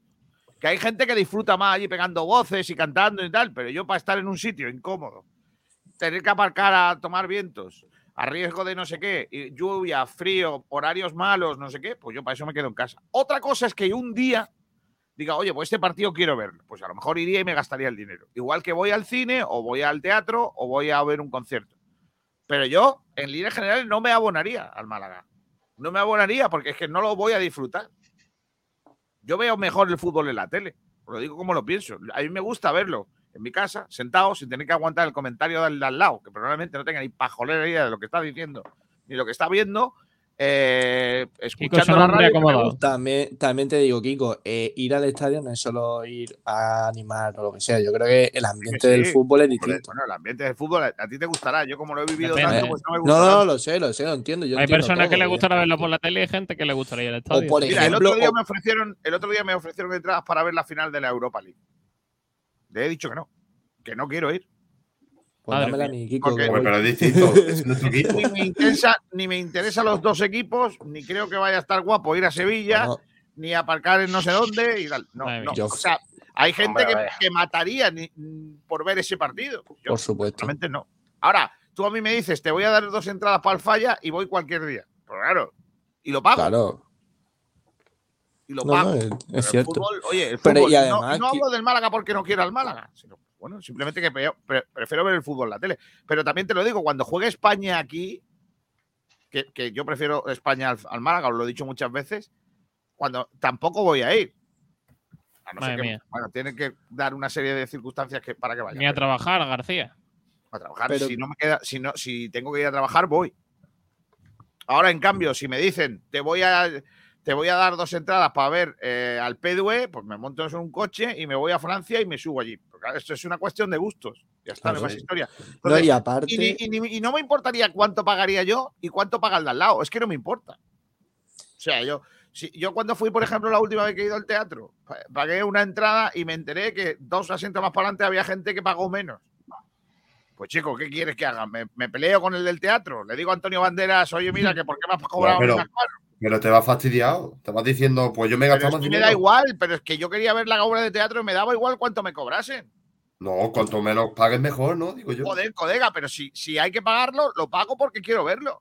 Vale, pero historia. insisto, si ya es la otro que ha pagado menos y tú querías pagar menos, pues vale, te vas contento porque has visto lo que querías, pero igualmente ver, te vas diciendo en tu de todas "Joder, formas, lo que está claro es que aquí todos nos quejamos, pero los que estamos enfermos y, y- y nos gusta Pero tanto ir, el año Que viene vamos a seguir que yo, pagándolo. que Claro, yo lo claro, veo, sí. pero Yo lo sí, veo en yo mi sí. casa. Claro, claro, pero digo lo que, Que no es que- el debate, que, hay muchas más cosas importantes de, sí, de ayer pero- que, que si yo a mí me gusta el cine o no. Por lo que Eh, a ver, ¿dónde estoy? Eh, ¿en, qué te- ¿En qué nos hemos quedado de los de José María? Los abonos. Eh, Por cierto, ha visitado hoy al equipo Fernando Peralta. Ah, mira. madre mía. Eh, Pues tu amigo Guede lo ha llamado, ¿eh? bueno, no sé si la ha llamado o no la ha llamado. broma, es broma. A ver si es Fernando Peralta hace que nuestros porteros paren algo. Es para picarte, Kiko. Eh, preguntas sobre las próximas, la próxima temporada. Eh, ha dicho José María Muñoz que no se sabe el presupuesto que va a tener el club, porque ningún equipo de segunda división lo tiene. Dice que hay 12 jugadores con contrato, sin contar a los canteranos. Hacemos cuentas. ¿De qué, de qué nombres? Son los 12 Ven- venga. con contrato. A ver, Mm, Peivers, seguro. De, Por- eh, portero Javi ninguno. Jiménez. Claro, por, eh, Peiber, Javi Jiménez, ¿no? De la defensa. Ismael porque- Casa, Ismael Casas, Calero. sí. Eh, En el centro del campo- nada. No, en el centro del campo es casi. Eh, Jozabed. Febas no. Mm, No, Feba tampoco. Ramón, sí. Ramón. Ramón. eh, creo que en el- cedido No. nada. Arriba, Chavar- arriba Chavarría seguro. Vadillo y- está. Chavarría. Me salen nueve. Jairo, no, Jairo tampoco, termina contrato. ¿Brandon? No, Brandon, Paulino, no. Paulino es nuestro. Paulino. Tampoco. Paulino 10. Y Kevin Sí, Paulino Roberto. Bueno, sí, es verdad. Kevin Sí, dos temporadas. sí. Paulino 10 y queda uno. No, son 12. Kevin ¿eh? Roberto. Ah, quedan dos. Eh, no, Kevin Roberto son del. Él ha dicho sin contar los canteranos. Pero ya son profesionales el año que viene. Viajero mochilero Sí. dice: de portero estará Gonzalo y acordaros de Cristo. Sí, No, pero son, de- pero son del filial. Son del filial. Se supone que Cristo es El- del filial. la palabra es: tenemos 12 jugadores con contratos sin contar los canteranos. Sin contar los canteranos. O sea, Kevin y todos esos no cuentan. Luis Muñoz. Luis Muñoz, correcto. Decía Chris por ahí. A ver, Y uno, uf. dos, tres, cuatro, Bueno, seis, y, y unos cuantos más. Juan de. Faltan Genaro. dos, ¿eh? No, no, Ah. Juan de. Juan de. Juan de. Cierto. Sí, Juan de. Falta uno, ¿eh? Javi. Venga, el chat. No, vamos a Pei- ver. Pei, Juan de- Javi, Ismael, Calero, Los. Escasi, Peiber. Jozabed, Ramón, Chavarría, Paulino, Luis Muñoz y Juan de. Los van. Lombán creo que queda libre. No, ¿eh? no, los más no. No, no, no. Firma por un año. No, perdón. Pe- vamos a ir de, de atrás adelante. Juan. Peivens, Javi Jiménez. ¿Y Chan? No, y Cham no. Y termina contrato. Sí, termina Eh, contrato. Escasi Genaro, Jozabed, eh, Paulino, Luis Muñoz eh, y arriba Chavarría. Y me siguen faltando, madre mía. Qué desastre. Kevin y Roberto es que deberíamos contarlo. No, Pero que esos Roberto lo dijo. De Que hecho, son lo, ahora, pero el año que No, viene son no, no, no. Pero él se No, refiere a eso. de hecho lo citó, ¿eh? De hecho los citó. Sí, pero se Dijo- equivocó porque dijo que el año que viene iban a formar parte del B y no es así porque tiene ficha profesional el año que viene. Bueno, Sí, no por se sabe. ¿eh? Sí, No, Sí, sí, Kevin, en la renovación se, lo, se dijo. La renovación Son de los seis. partidos. Son seis que pasan a, a, eh, Kevin, Roberto, Lorenzo, Loren. Son cuatro. Andrés Caro. eh, y, y yo creo que Cristo. Claro, son los jugadores. tres, cuatro, cinco, seis. Esos son, sí. Kevin, Roberto, Lorenzo, Loren, Andrés Caro y Cristo. Son los seis. Y faltaría uno que no sé. ¿Puede ser Calero. Ismael Gutiérrez? Calero. Ja- Calero. Calero, correcto. Calero está, está, Calero. está apuntado. Ismael ¿Puede ser Gutiérrez, Ismael cuidado. ¿eh? Gutiérrez. Pero ficha cedido. Está cedido Ismael. Kiko, está en el directo la Peña Malaguista Boquerones en Madrid. Ah, mira. Pues eh, hoy ¿Te parece hemos bien? querido. Claro, hombre, hoy hemos querido empezar una gira por España y por el mundo para hablar con malaguistas de, de todas partes. Eh, hoy empezamos por la Peña Madridista porque no es en Madrid. Aquí está con nosotros Fernando. Hola, Fernando. Hola, bu- buenas tardes. ¿Cómo estamos? Pues estamos bien, eh, un poco preocupados por la marcha del equipo, pero ilusionados con la llegada del nuevo entrenador, que esperemos que, como dice el refrán, a la tercera sea la vencida. Oye, eh, ¿tienen la sensación eh, vosotros desde Madrid que, que ilusiona mucho el entrenador y igual nos estamos pasando un poco? Eh, yo creo que tengo, en fin, tengo la creencia de siempre que los malagueños somos muy dados a la exageración en ciertos momentos o en casi todo.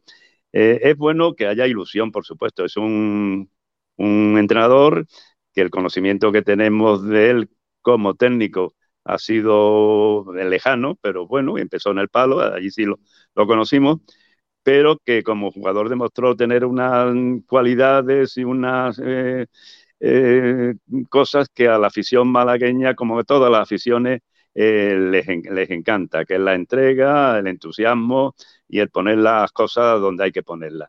Y eh, de ahí parte la ilusión de gran parte de la afición, la tenemos todos, pero quizás mm, estemos un poco por encima de lo que podemos esperar mientras que no empiece su andadura en el club. Su andadura en el club empieza el próximo sábado y esperemos y deseemos que se tenga toda la suerte del mundo, porque la suerte que tenga él será la que tenga nuestro querido equipo. Eh, Fernando, cuéntanos un poquito oh, de, de tu peña. ¿Cuánta, ¿Cuánta gente tenéis ahora mismo en, en la peña porque no es en Madrid? Pues mira, tenemos unos cincuenta y tantos, eh, de los cuales el grueso sigue siendo boquerones en Madrid, pero hay boquerones que tienen la suerte de regresar a Málaga. ¿eh? Y ya tenemos una parte pequeña, pero tenemos alrededor de cerca de la decena que después de cumplir aquí con un trabajo y con unas ocupaciones, pues han tenido, digamos, la suerte de volver a, nuestra querida tierra. La Peña se fundó en el año 2003 cuando estábamos en el partido Leeds Unai, que era, me parece que era el de octavos de final de la Copa de la UEFA, por la que accedimos por, al ganar la Intertoto al Villarreal pues se jugaba, jugábamos con el Leeds. Y entonces la única posibilidad que teníamos de ver los partidos era en bar de los Giris. Y, y entonces en ese deambular buscando donde podíamos ver el partido con el Leeds, pues no coincidimos, eh, hicimos ya amistad, eh, fundamos la Peña y ya llevamos desde 2003 eh, pues representando a Málaga en Madrid, no solamente ya en el fútbol, sino también nos desplazamos cuando en partidos de Unicaja, tenemos actos eh, cofrades con distintas compañías cuyos nombres son iguales a, la- a las que tenemos en Málaga, actividades culturales y tal, pero por supuesto la mayor mm, empresa que tenemos, la mayor actividad que tenemos es la de seguir, apoyar y querer a nuestro querido equipo.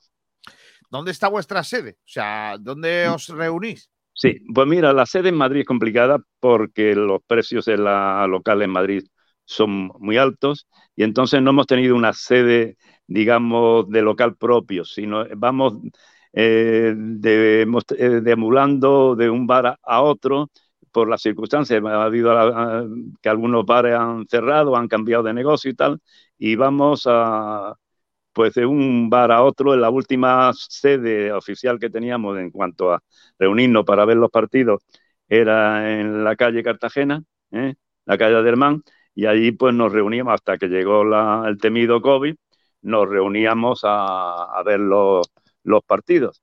Eh, luego, por supuesto, cuando viene el Málaga a Madrid o se desplaza a sitios cercanos, pues organizamos viajes, desplazamientos para, para verlo. Y que eh, an- anualmente teníamos un acto en el cual entregábamos una placa a personas, jugadores, técnicos, en fin, toda clase de personas ligadas al club, independientemente de la función que realizaran, a las, a las que queríamos que eran mere- merecedores de la, de la placa, o en algunos casos, pues más de, más de una. Era un acto muy emotivo en el que nos reuníamos, invitábamos a personas eh, que aunque no fueran de la Peña, estuvieran residentes en Madrid, y era un acto bastante agradable y bastante emotivo. Bueno, Fernando, te tengo que preguntar. ¿Firman la permanencia o vamos a sufrir más de la cuenta? que si firmo, que si firmo la permanencia, ¿dónde está el, el bolígrafo, la pluma? Ahora mismo ya hay que, en la vida hay que tener los pies en el suelo y atenerse a lo que, a lo que hay. Y, lo que hay ahora solamente puede haber dos cosas, o la permanencia o el desastre más absoluto.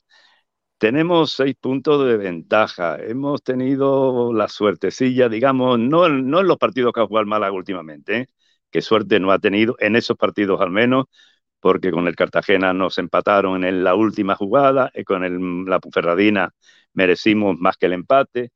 En Fuenlabrada, dentro de que el partido fue horroroso, también el gol fue en propia puerta, después de una ocasión increíble que no, eh, no llegó a materializar eh, Brandon. Y el último partido, pues, eh, pues igual. Eh, en Gerona, yo creo que el Málaga jugado el mejor partido de toda la temporada. Pero bueno, lo que está claro es que la distancia, si no mengua mucho, sí ha menguado con respecto a, a jornadas muy anteriores. Hemos llegado a estar a 11 o 12 puntos de la, del corte con el descenso y ahora estamos solamente a 6 y gracias a que, que el Fuenlabrada perdió con el Alcorcón eh, y que el eh, Fuenlabrada el, eh, perdió con el Alcorcón, bueno, el Fuenlabrada perdió con el Leganés y que la, la Real Sociedad perdió con el Alcorcón, pues debido a dos expulsiones que fueron un poco absurdas, justas por supuesto, pero un poco absurdas por su parte. Pero bueno, ahí estamos con la ilusión de, de que esos seis puntos y con la llegada del nuevo entrenador no, se, no menguen más y que no pasemos, eh, porque como estemos a tres ya a, a tiro de un partido, eso va a ser completamente horrible. Pues sí. Bueno, pues nada, eh, Fernando, ha sido un placer que Mira, estés con nosotros. sí, quería, Sí, mira, quería hacer una puntualización. Ayer estuve, estaba oyendo la, la rueda de prensa de José María Muñoz eh, ayer. Y entonces mm, eh, yo a José María Muñoz estoy muy agradecido. eh, es un profesional extraordinario. eh, gracias a su gestión, pues el Málaga no, desapareció en primera instancia. Y ayer hizo una alusión a que mm, se estaba dejando, mm, ya había llegado por, uno, por unos motivos profesionales y tal, está cumpliendo la perfección, pero hizo alusión de que se estaba dejando la salud. Yo en ese momento no pude, por menos, de recordar a otras personas que llevan eh, más de 40 años en el club, eh, sobre todo quizás a, a, una, que es la que está en puestos más, pre, más eh, y que no hace falta que creo que diga a quién me estoy o, o a quiénes me estoy refiriendo. Esas personas también se están dejando la piel en el club. No hace falta que diga los nombres porque, bueno, si hace falta los digo, pero creo que está en el ánimo de a las personas que me estoy refiriendo. Y eso es también muy de agradecer. Pues sí. Eh, Fernando, ¿qué le ha dicho? Muchas gracias, un abrazo muy fuerte a Madrid ¿eh? y a toda tu peña. Aquí estamos para lo que queráis. Muchísimas Venga. gracias por habernos permitido estar en la, en la misión. Gracias, hasta Un luego, abrazo. Fernando. Pues ahí tenéis una de las peñas nuestras, eh, malagueños, eh, malaguistas que están en Madrid defendiendo los colores blanquiazules. Colores blanquiazules. Cuando con pasión. Escúchame, Sergio. Dime. ¿Sabes que hoy se estrenan con nosotros unos nuevos? Ay, amigo. Y te va a gustar. ¿De coches? Lo sé. No es de coche. Entonces, Es de. ¿de comer? Comidita. Madre mía. ¿Qué tipo de comida? Hombre. De todo. La que te llena la panza. Correcto. Atención porque hoy os presento, señoras y señores, con todos ustedes, hoy os presento a los únicos, a los genuinos, Increíbles. a los auténticos, a los reyes de... Ay, Dios mío de mi vida. Es que- Dilo, dilo. Es que lo estoy diciendo muy bien, pero ahí debería de entrar una musiquilla. Sí. Espérate, que la, la voy, a, voy a ponerla, eh, espera, espera. Eh, para hacerlo, para hacerlo más, más mejor, ¿eh? ya que hacemos ¿no? Una mención, vamos a hacerla más mejor. Mira. A ver. A ver. Tenemos que buscar aquí lo que viene siendo. A ver, ¿qué ponemos aquí de musiquita? Es que tengo una muy guapa. Eh, a ver, ¿dónde era? ¿Dónde está? Ay, Dios mío. Tiene que estar por aquí. Había una. ¿Dónde está? Ay, García, tú puedes. ay, es que estoy buscando por aquí. Eh, ¿Dónde está? Ay, no lo voy a encontrar. Por cierto, Kiko, antes de que, de que le des paso a la Publi, eh, ¿puede que el duodécimo eh, que nos faltaba eh, sea el portero del año que viene? No, porque no tiene contrato todavía, ¿no? Es que Hombre, entonces no. a día de hoy no. Claro, pero es, es- se, se a lo mejor ha firmado ya. A lo mejor tiene ya el contrato eh, Manolo Reina. Hombre, no lo creo, ¿eh? No, no. Pues entonces el duodécimo que nos faltaba es Cristo. O Cristo o, o Manolo Reina. Vaya otra la cosa. Bueno, pues eso. Os presento, señoras y señores, con ustedes a los únicos, a los genuinos, a los auténticos. ¡Ojo!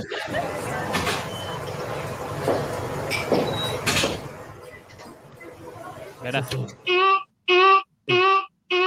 La Rosalía. Oh, El copyright. Los reyes de la tortilla. Ojo. ¡Ojo! El tortillón. ¿Qué es eso? Madre mía. Una balacera. Me he visto de cualquier manera. Ojo al tortillón, ¿eh? que hoy se estrena con nosotros. Son unos grandes. El tortillón está en Málaga. Ha llegado el tortillón. Tu gata quiere maqui, mi gata en aquí. Quiero una cadena. Y el tortillón estará en Avenida de Europa 69. Se inaugura el viernes. Sin tarjeta, ¿Y quiénes son el tortillón? Pues son la forma más cómoda y tradicional de comer, porque es que te llevamos todo a casa en el tortillón. A las 2 de la tarde del viernes se inaugura en Avenida de Europa 69. La especialidad, Mañana, lógicamente, la tortilla de papa. Pero es que tenemos de todo. Tengo aquí la carta. ¿Qué hay? ¿Queréis que os diga cuántas tortillas hay distintas? ¿Qué le mete? Unas Y cuantas. a cada uno que elija la suya. Atención. La que hay. La de siempre es la de patatas, por lo que sea. Hay una de patatas con cebolla, otra de ajo y hierbabuena y otra de pimiento y cebolla. O sea, patata, pimiento y cebolla. Y otra que es la campera, que es la que tiene ya chorizo, pimiento, cebolla y Oh, patata. venga, Ah, venga. Échale más cosas. Claro. A ver, eh, Sergio, ¿cuál pedimos para el primer día? La última que he dicho. La de, la de Oh. chorizo, pimiento, Sí. cebolla y patata. Madre mía, qué cosa más buena. A lo loco. Pero es que también tenemos fritos, o sea, fríos. Tenemos ensaladillas. Una buena que se vende por kilo, las papas aliñadas, o las papas aliñadas, niño. No. Salmorejo o en su defecto porra.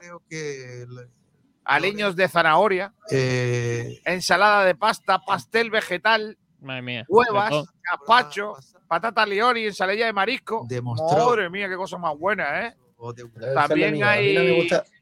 También, dime, dime. a mí no me gusta la tortilla de patata, o sea que tengo que ir a por los segundos. Claro, Y- pues mira, ¿te, puede- ¿te gustan las croquetas?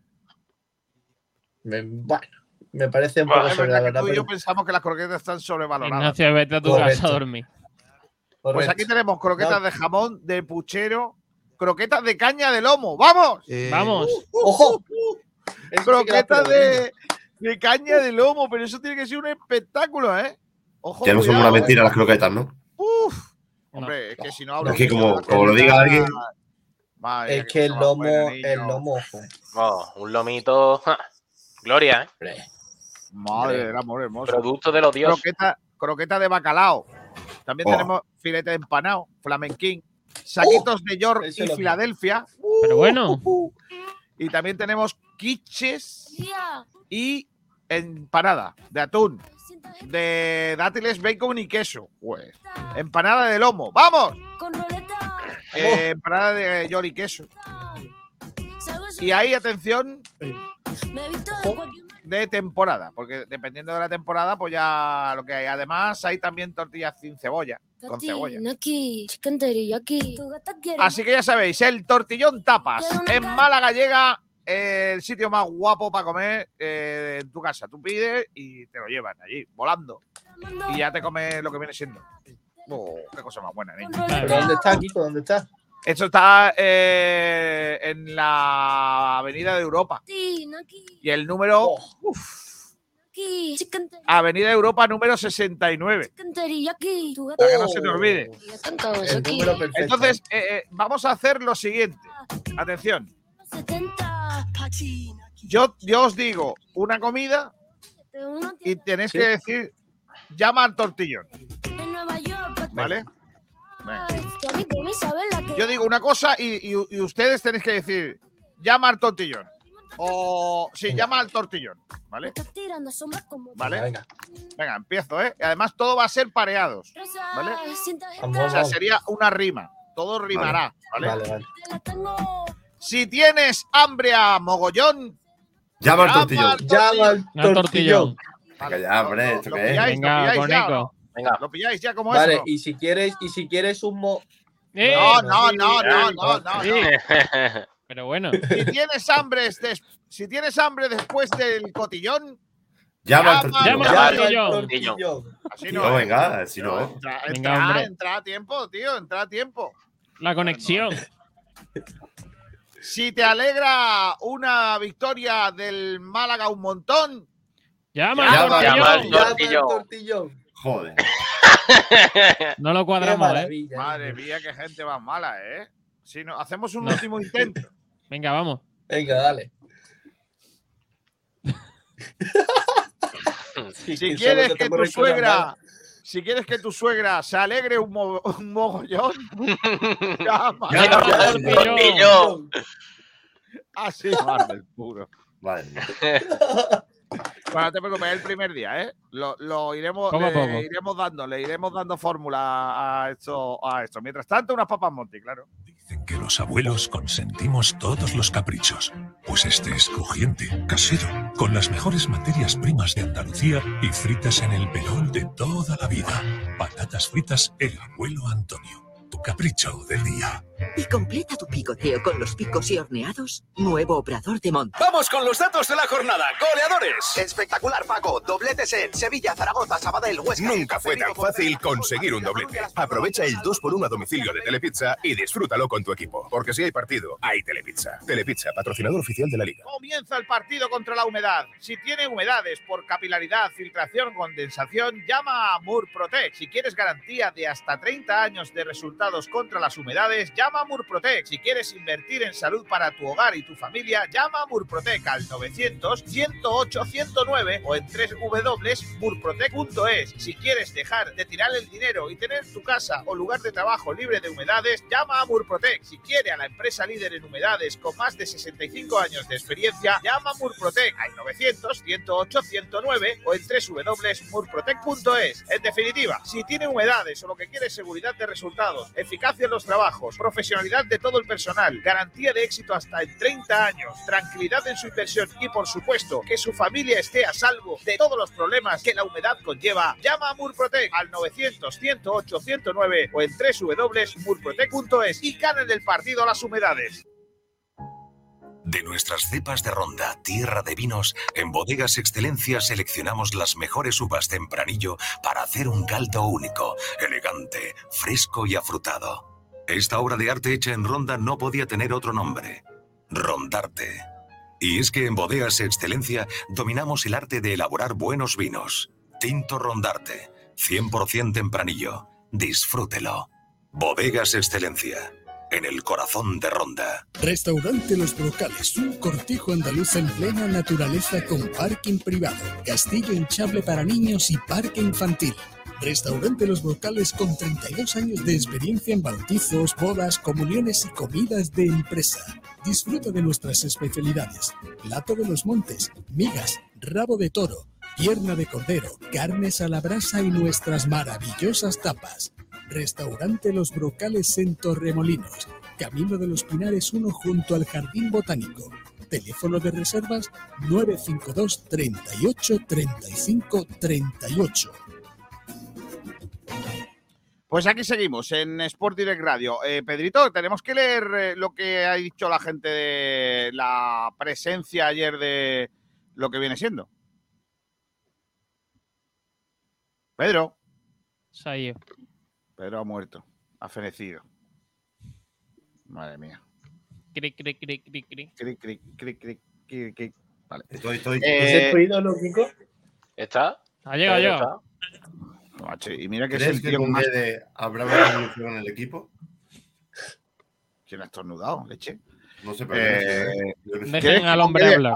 Esa no es la pregunta. La pregunta que yo quiero es ¿qué es lo que quería ayer José María Muñoz y si le salió bien? ¿Esa es? Eso es. ¿Cuál crees que fue el objetivo de la rueda de prensa de José María Muñoz?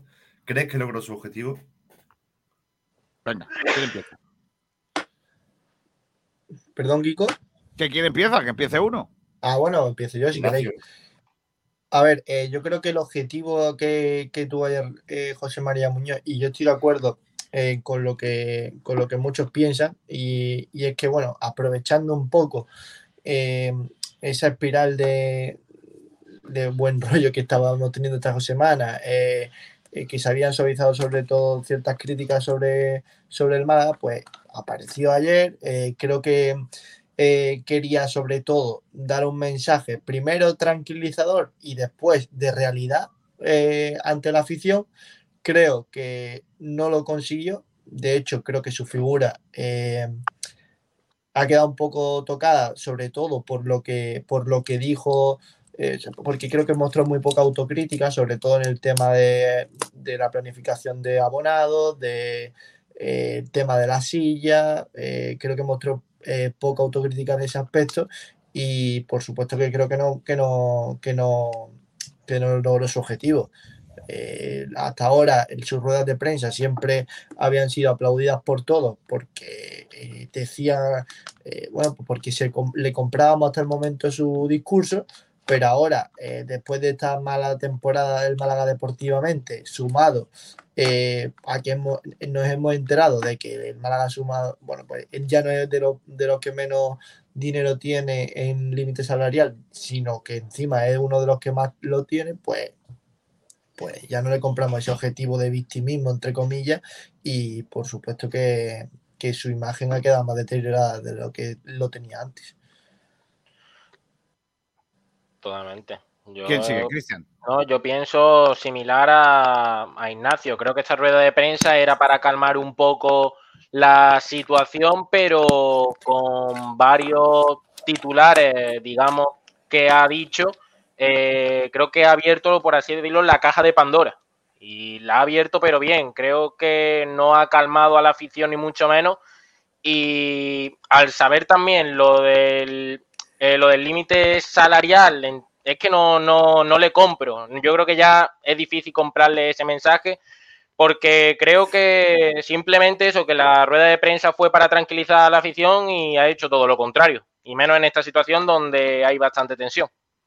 Yo creo que al final la rueda de prensa es la que ha hecho siempre.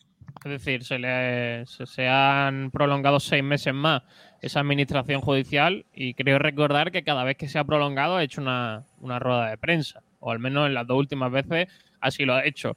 Estoy también de acuerdo en que creo que era un poco para calmar los ánimos, pero también para intentar eh, aportar cosas nuevas que se supiesen que en realidad son muy pocas. Eh, pero bueno, al final siempre la rueda de prensa de José Miguel Muñoz son interesantes porque eh, aporta un poco de claridad en, en muchos aspectos y, y yo creo que, que fue interesante y puede que sí que su imagen esté un poco deteriorada. Al final, cuando el equipo eh, pasa una mala racha, una empresa pasa una mala racha, al final el, más responsable es el, el que gestiona todo, ¿no? Entonces, eh, creo que no tuvo la responsabilidad que debería haber, eh, debería haber cogido, pero al final también lo entiendo porque no es un presidente al uso, sino que está ahí haciendo un, un trabajo para, para la justicia sin más. Bueno, yo estoy en la línea de Sergio. Creo que el motivo como tal no hay, simplemente pues algo protocolario y que tocaba. La, verdad es que ahora se han juntado por varios temas que preocupaban, sobre todo pues como habéis dicho también eh, ese trato al abonado o al aficionado y se ha calentado digamos más la cosa, digamos más la cosa con ese aspecto. Pero si el objetivo era el de tranquilizar, te digo yo que las, os digo yo que las palabras de José María Muñoz hubiesen sido otras. A ver, yo creo que más de tranquilizar, yo creo que lo que quería era eh, dar un baño de realidad a todos. Aclarar un poco la situación real que hay Sí. económicamente De del hecho, club. si os dais cuenta, siempre lo ha hecho. Cuando, ha cuando compareció ante los medios, eh, siempre ha aprovechado una ola de crecimiento de que todos pensábamos que, por ejemplo, cuando, no- cuando muchos soñábamos con un posible playoff eh, el año pasado con Pellicer, aparece y nos dice las pérdidas que tuvo el club, eh, eh, que estamos vivos de milagro, que salvar la categoría sería un, que, son realidades, pero que escucharlas de su boca, pues yo creo que duele un poco. Yo, sinceramente, lo que, lo que descarto es que eh, José María Muñoz aprovechase la, la situación de optimismo del Málaga, del malaguista, para aparecer y contarnos sus cosas. Yo creo que no. O sea, yo creo que creo que formaba parte de, de la de, de la intención del club de buscar un último arreón de que la gente se vuelque con, con el equipo de cara a, lo que viene. Ne- Estoy más convencido de eso que de otra cosa. Lo que pasa que, Pero claro, el si el, objetivo, si el objetivo es ese, si el objetivo es ese que os estoy contando, creo que le salió muy mal, porque lo que ha conseguido es darnos un bajonazo. Porque ahora estamos hablando de, de esa- cualquier esa cosa- tensión. Claro, estamos hablando de cualquier cosa que no sea eh, eh, eh, lo de Guede. Pero O sea, Kiko, si a mí no me parece mal, o sea, que, que aproveche que ahora hay un poco más de optimismo. De hecho, lo hacen casi todos los tanto líderes políticos como, mm, como en otras empresas, eh, los presidentes, por supuesto, en el caso del fútbol, eh, se llama marketing. O sea, no, no, va, no va a pedirle a la afición eh, que llenemos un campo eh, de 30.000 personas cuando hace una, una semana eh, le estaban cantando jugadores mercenarios. Eh, ahora que hay un poco más de ilusión, aprovecha un poco el tirón de la gente y pide ese respaldo, porque antes no, sabía que no lo iba a tener. Sin embargo, ahora, pese a que no vaya a tener esa, bueno, lo que cree el club que va, que, que va a tener de impacto, de que, de que se vaya a llegar a esos 30.000, pero yo creo que las palabras tanto de hoy, como, perdón, tanto de ayer como de José María, como las del lunes de, de sí que ayudan a, motivar un poco a la afición a que, y sobre todo a concienciarla de lo que nos jugamos en estos partidos y acudir a la Rosaleda. Yo creo que llega el momento no porque ahora esté la- las aguas más calmadas ni nada por el estilo, sino porque anteriormente la situación pues estaba, pues eh, teníamos un entrenador que estaba en la cuerda floja, luego llega otro nuevo técnico y quizás si eso no se hubiese producido, pues estaríamos, o sea, esta comparecencia hubiese tenido lugar en marzo, que era cuando era más reciente la renovación, pero no creo que sea por puro marketing, como dice, o una táctica, sino simplemente porque ahora es cuando no hay que desviar, o sea, cuando sí se puede hablar de esto, antes no había que desviar el tema. Ya, bueno, eh, léeme lo que dice la gente, Pedro. Vale, pues tenemos varios comentarios sobre este tema que, bueno, es doble pregunta, así que las recordamos las dos para que bueno, se enfoquen un poco la- las respuestas. La primera es, ¿cuál crees que fue el objetivo de la rueda de prensa de José María Muñoz? Y la segunda, ¿crees que logró su objetivo? El Rumba contesta, a mí me quitó varias dudas y dudas importantes. Bigotillo malaguista. El objetivo fue hacer una radiografía del club y la consiguió. Hemos pasado de tener un mentiroso de presidente a alguien que dice la verdad, aunque nos pueda doler. Alejandro Luque. No lo tengo demasiado claro. No sé para qué dio la rueda de prensa. ¿Será que es obligatorio cuando la jueza le renueve para dar cuentas? Y como el fútbol es diferente a otras empresas, por eso lo hizo. Sí, pero perdo- perdona que, que te corte, Pedro. Eh, cuando un presidente, cuando teníamos un presidente que no aparecía y no daba explicaciones, nos quejábamos. Ahora que hay un, bueno, no es presidente, pero alguien al mando del club y que da las explicaciones, ya sea mm, más claras o menos, yo creo que al menos es de agradecer. Yo prefiero eso esto sí, antes que lo que teníamos. Obviamente, obviamente. Hombre, dar la cara y calme eso, sobre todo eso, que diga las cosas como son, sin tapujos y, y, en fin, prefiero eso antes de alguien que se quede en la sombra. Isma Serrano. Para salir guapo en la foto. Ha estado meses callado, con los malos resultados y mal ambiente. Dos entrenadores destituidos en el Málaga. Y ahora que hay euforia colectiva en el malaguismo con el fichaje de Pablo Guedes, sale a la palestra. No salía. dice- Sí, eh, termino. Dice, o sea, ha seguido hablando. Dice, mm, a decir que las cuentas están inmaculadas. Más autocrítica y un poco de humildad, que las cuentas del Málaga no estarían así de saneadas este año si no fuera por el acuerdo de, con CVC. El año pasado, con el administrador judicial, hubo 10 millones de pérdidas. Y luego otro comentario, Blanquiazul dice, ojalá y que nunca vuelva el catarí.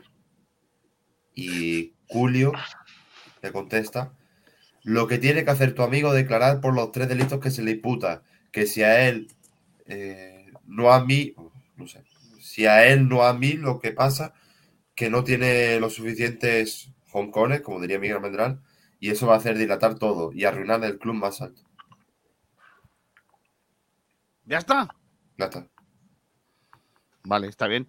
Eh, eh, iba a decir una cosa eh, que voy a leer oyentes. ¿Vale?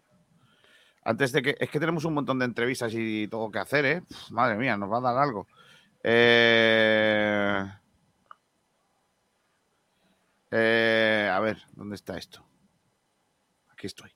Dice, de atrás para abajo, ¿eh? de atrás para adelante, es que si no, no me da tiempo. Marva Aguada, si el objetivo era llenar el estadio, flaco favor hace el, eh, el administrador judicial diciendo que otras ciudades más pequeñas apoyan más a su equipo. Yo creo que es que lleva razón. Es que, te guste o no, eso es una verdad. Ya está, no hay más. Eh, lo de siempre, el malaguismo que se afecta. ¡Ay, es que me ha dicho que Coruña tiene más gente!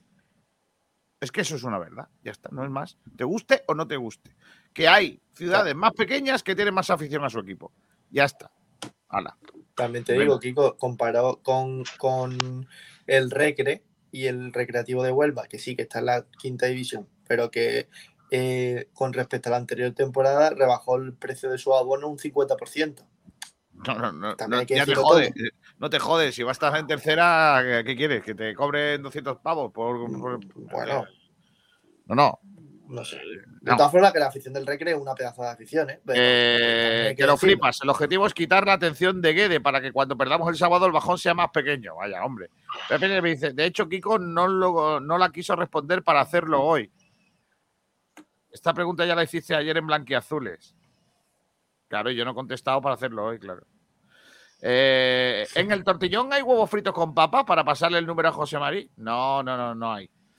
Marva Guada ríe. Dice: Si quieres una entrada para ver el Málaga bajar de división, llama al tortillón. ¡No, no! Pepe Nieves dice: Si quieres disfrutar un comilón, llama al tortillón. Esa, esa me la guardo para el próximo día. Si quieres que tu suegra se alegre mogollón, que se fume un canuto y verás qué colocón. Marva Guada dice: Si pasas de aburrir al abonado con la dichosa promoción, llama al tortillón. Si quieres que tu No. mujer te coma el sa- No, no, no, no. No, no, no, No, no, no. Si no te quieres comer un mojón, llama al... No, hombre, llama al tortillón. Bueno. Menos coordinación que Vadillo y Brando, dice Pepe Nieves. Rumbamor dice, si tienes hambre cuando vas con el rumbón, tómate antes un buen cervezón y después un tortillón. Madre mía. Pedro Padilla, Rosalía poco, ¿eh? sí que está sobrevalorada. Correcto. Mañana con los campitos no veas qué risa. Efectivamente. Kiko, devuelve los día. derechos a Rosalía ya. Kiko, y la música perdida es en las mejores radios. ¿Qué es eso? Me aburro. Ah, claro, porque llevo un rato aquí.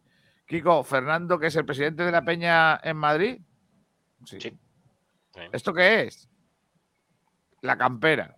Rosalía, ¿te quitan los derechos? Con cebolla no es tortilla de papas. Ah, allí Ojo. hay comiditas. Hay Un lío par de ¿eh? luces. No, hombre, no. Genaro, Jairo, dice la gente, Stringhall. Es que nos faltaba uno y no sabemos quién era. El que falta es Manolo Reina. El que se fue a la Real Sociedad B.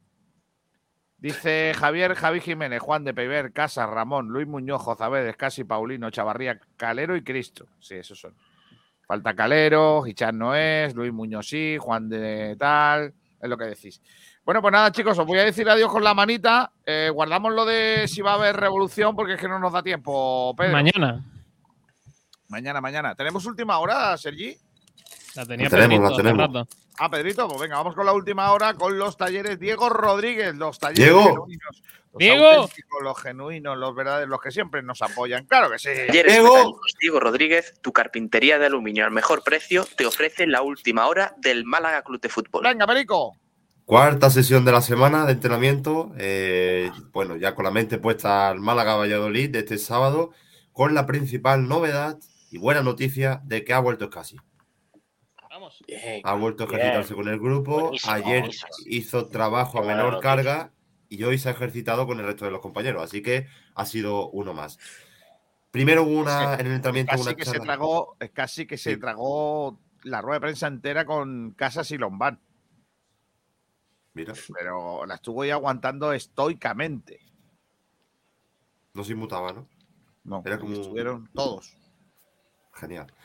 Pues el entrenamiento que empezó, como digo, con una charla del cuerpo técnico. Después a las 11 salieron al césped. Eh, Pablo Guede, lógicamente, inició la sesión en el anexo de la Rosaleda.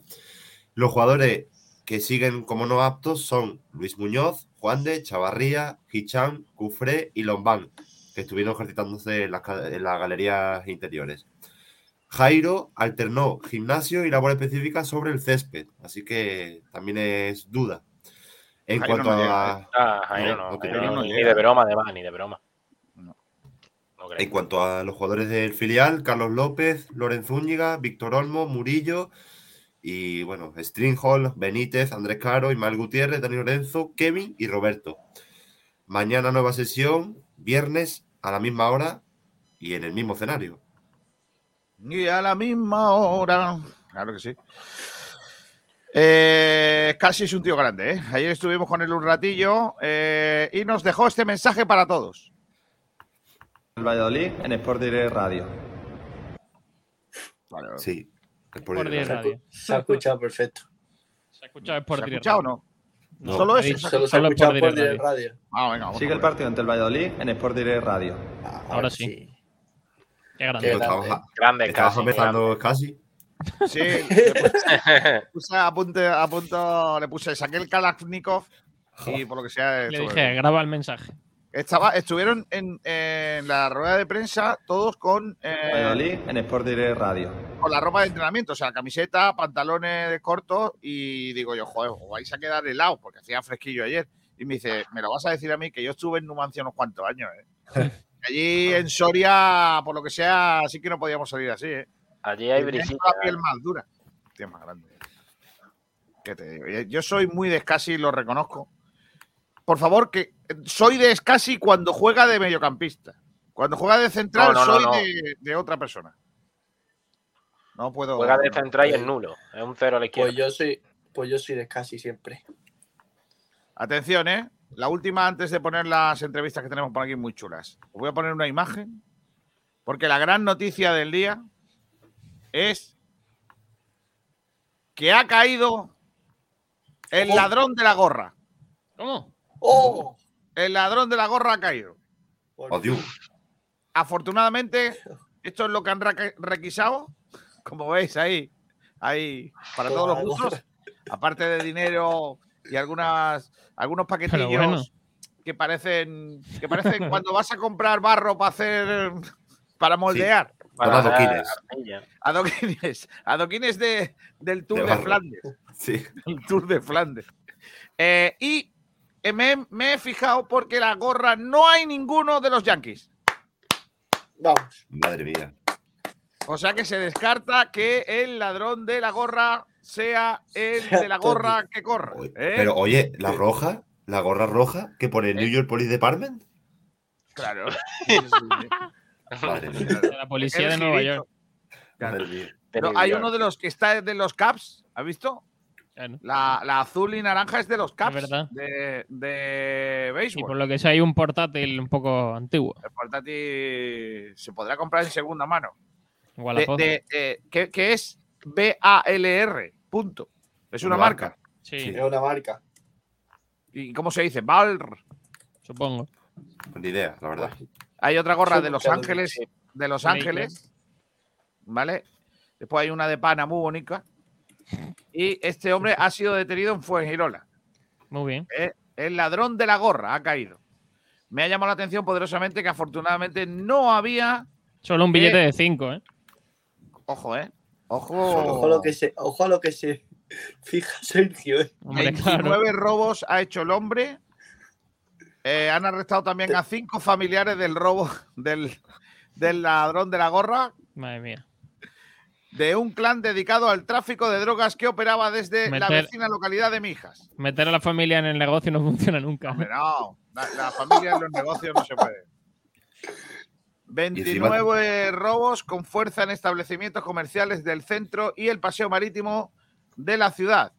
El sospechoso cubría su rostro con la mascarilla y una Claro. prenda en la cabeza y se movía en un patinete. Pero hombre, por favor. Madre mía. Bueno, en, en El tío, centro de escúchame, Málaga. es que esto es que no da para película. O sea, no, no da para película de Netflix. No, si no puede ser. O sea, un patinete dice. Ah, eso sí, dice que el patinete era de gran potencia. Ah, bueno. mal. sí. Que alcanzaba los 80 por hora. Correcto, dedicándose a forzar las puertas de acceso de los locales para sustraer dinero de las cajas registradoras. Pero bueno. Sé que el sospechoso había generado cierta alarma social entre las personas que regentan Bueno. negocios de Fuengirola, que cada vez que entraba alguien con mascarilla y gorra se ponían a temblar. Por cierto, Kiko, hablando de, de patinetes, Sí. Espera, mira esto. tú. ¡No, una multa! ¡No! ¡No, una multa! ¿Por qué? ¡Qué tío más lamentable! Pues, ¿Cómo te pueden te- multar con un patinete, tío? ¿Por aparcar pues, ¿Te lo mal? leo? Sí, sí, por favor. Circu- circular por eh, o sea, con- carretera, y aquí no sé, me imagino que, que es como le llaman a los patinetes, por acera eh, circulaba a gran velocidad. Eh, he de decir que me pillaron a 3 por hora. Esa es la gran velocidad. Muy bien. Aquí está. ¿En serio? ¿Cuánto te han puesto? Te lo- 200 euros. ¡Dios! Más que el patinete. ¿Cómo le gusta No. recaudar? Pero vamos a ver. Eh, vamos a ver. Eh, quita- 200 el girito ¿eh? sería que fueses por calle Larios. O sea, aplaudiéndote No, no, la gente no. por calle Larios cuando es multado eh, con el 200 pavos. girito, el girito sería eh, con gorra. Con Pero, pero Pues menos mal, menos mal que no estaba esa ley cuando yo cogía los patinetes eso, ¿eh? no iba si no- con gorra. no iba Pero, gorra. escúchame, pero, pero eh, ¿cómo, cómo a, a ojo de buen cude- cubero, ¿no? Iba a gran velocidad. y a lo mejor iba más lento que la gente. Claro. ¿Con qué Te lo criterio, no? te lo ¿Qué prometo criterio, que señor, iba- señor policía? Mire usted, es que yo voy a gran velocidad según usted, pero para mí voy lentísimo. ¿Qué criterio tiene el policía? Es como el que está acostumbrado y a 200 por la autovía Claro. va a 120. Claro, pero si tú tienes, a lo mejor te han pillado con, el, con una foto del helicóptero, pues te dice, oye, pues este tío es que va a 200, pero el señor, yo Menos mal que- va más o menos a Menos mal, 180. claro, menos mal que esa ley no estaba cuando yo utilizaba los patines por calle Lario a 30 esquivando gente. Menos mal. Madre mía. Efectivamente. Bueno, pues nada.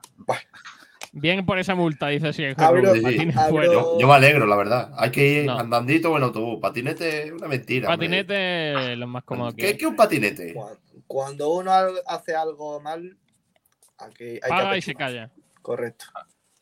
Agachar la cabeza y asimilar. Vale, pues nada, oye, eh, ¿Eres a consciente decir que vas a adiós. tener que estar trabajando bastante Correcto. tiempo para pagar la multa? Os voy a decir Eh, adiós con la manita porque entrevistamos a Jesús Lázaro, el, equipo, el entrenador del equipo femenino de baloncesto. Eh, adiós Ignacio Pérez, adiós Pedro Jiménez, adiós, eh, Adiós. Sergio Ramírez, adiós Cristian. Un Te abrazo. cuento, te cuento, te cuento una cosa. Ah, dime. Bueno, primero que ayer jugó el Costa del Sol Málaga Sí. y ganó ante el balonmano Aula eh, Cajaruna. Vale. Así que de Valladolid. Pero ahora, De- ahora, ahora vienes con la entrevista a Merche Castellanos, ¿no? Sí, ahora vamos con Merche Castellano. 28-24 ganaron. Bien. Primero Jesús Lázaro. Hola chicos. Hola Nuria, hola Pablo. Muy buenas a todos. Hoy tenemos una visita especial. Está aquí con nosotros el técnico de Unicaja Femenino. No me voy a enrollar mucho más. Así que, Jesús Lázaro, ¿qué tal? Buenas. Hola, buenas. ¿Cómo estamos? Encantado. Igualmente. Eh, bueno, eh, para empezar, eh, hacemos aquí un poquito de resumen de, lo último sobre tu equipo. Este fin de semana ya oficialmente estáis fuera de la fase de ascenso. ahora mismo estáis quintas, tenéis un partido, una victoria menos, perdón, que la cuarta, que es vuestro rival directo, que es el Melilla. Y aún ganando el partido que queda contra el Cortega de este fin de semana, el Vascaveral lo tienen ellas y por lo tanto, pues os quedáis en, esta posición.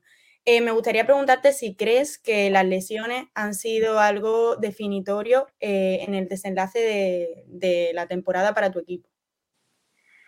Bueno, efectivamente, como bien dices, el- eh, estamos, ya no tenemos opciones matemáticas, entonces, pues bueno, afrontamos el último partido como uno más dentro de, de la formación de nuestras jugadoras. ¿no? Es verdad que eh, el tema de las lesiones ha sido un poco determinante por la inestabilidad que tiene nuestra plantilla a nivel de equilibrio en el roster entre jugadoras senior y jugadoras junior y cadetes. Entonces, cualquier problema con las lesiones te trastoca mucho, tienes que incorporar jugadores mucho más jóvenes, que les cuesta mucho más la adaptación y sobre todo cuando son las seniors las que caen, pues es más complicado, efectivamente. Ha sido ha sido uno de los factores que ha hecho que más, más partidos de la cuenta también, hombre. Melilla lleva 13 victorias consecutivas. Eh, lo normal es que algún partido hubiese perdido. Entonces, eh, tampoco eh, no podemos tampoco eh, volvernos locos. La plantilla es eh, muy joven y al final se te escapan partidos eh, que realmente lo podía haber ganado y por la inexperiencia que forma parte del proceso formativo de este tipo de jugadoras, pues ha partido y al final, pues bueno, nos hemos quedado una victoria y vamos a intentar terminar la temporada lo mejor posible, ¿no? Intentar ganando, ganar fuera de casa. ¿Y cuál es, de- eh, qué tipo de virtudes destacarías tú de, tus jugadoras, del conjunto que, has tenido esta temporada? Bueno, por un lado, eh, hemos tenido un grupo de jugadoras senior con cierta, con sobre todo eh, Vero y, y Salomé, jugadoras con mucha experiencia en la liga. Luego la incorporación de la mexicana, también jugadoras con experiencia, dentro de lo que son las senior. Y luego las, eh, las otras senior, digamos, jugadoras jóvenes de nuestra cantera que han salido de aquí, saben lo que, saben lo que queremos, con, con mucha energía física y con todavía su, con cierto eh, pro- progreso a nivel formativo, ¿no? Eh, por un lado, pues eh, estas jugadoras yo creo que han dado, han, han dado todo, ¿no? Han, han, han aceptado muy bien su rol protagonista dentro del equipo durante todo el año a nivel de minutaje y de toma de decisiones dentro de los partidos y creo que su rendimiento ha sido satisfactorio. Eh, las jóvenes, pues dentro de la inexperiencia y de que bueno, hemos tenido muchas juniors, juniors de primer año y cadetes, ¿no? Entonces han dado, han dado la cara y continúan con su formación, que ellas son el bloque importante que en un futuro estarán aquí dando la cara, ¿no? Que es un poco el proyecto que tenemos en el club. Nosotros lo que queremos es que la gente de abajo mm, sea protagonista dentro del primer equipo femenino, ¿no? los que vienen de atrás. El año pasado fuimos campeones de España infantil, subcampeones cadetes. De las cadetes del año pasado, este año han jugado y han jugado en el primer equipo, en el equipo cinco jugadoras, eh, seis jugadoras, perdón, y, y ese es un poquito el proceso, que no hemos quedado a las puertas, sí, el año que viene todas estas jugadoras tendrán más experiencia, tendrán mucho más claro el tipo de, de proyecto que queremos ejecutar en el club y, yo espero que salga la cosa mucho mejor, ¿no? Eh, dentro de lo que es una semana de trabajo, eh, un equipo profesional como el nuestro y más eh, una entidad como la nuestra, en la que no concebimos el, el baloncesto de una forma amateur, sino profesional. Aquí al final todo, todos los equipos del club tienen su preparador físico, su, su fisioterapeuta, sus dos entrenadores y, entrenamos a, un nivel de alto, alto rendimiento. Entonces, eh, el proceso formativo es, así. Esperamos que, que el año que viene pues sea un poquito diferente. ¿Crees que esta plantilla contigo al mando puede lograr el ascenso la próxima temporada? Bueno, yo no, no sé qué haremos. Realmente todavía no. Hasta que no termine la temporada no suele hacer balance, ¿no? Hasta que no haces balance, no haces planificación del, del siguiente año. Eh, yo, o sea, yo puedo estar- seguir al mando o no. No dije un entrado de club. Eh, ahora me ponen aquí y, y encantado. A mí realmente me gusta mucho el proyecto y, tengo cierta, libertad para, para moldearlo. Pero bueno, cuando hagamos balance veremos exactamente quiénes son los que encabezan el proyecto y, a partir de ahí eh, veremos los resultados de la semana de- del año. Pero sí que creo en este proyecto.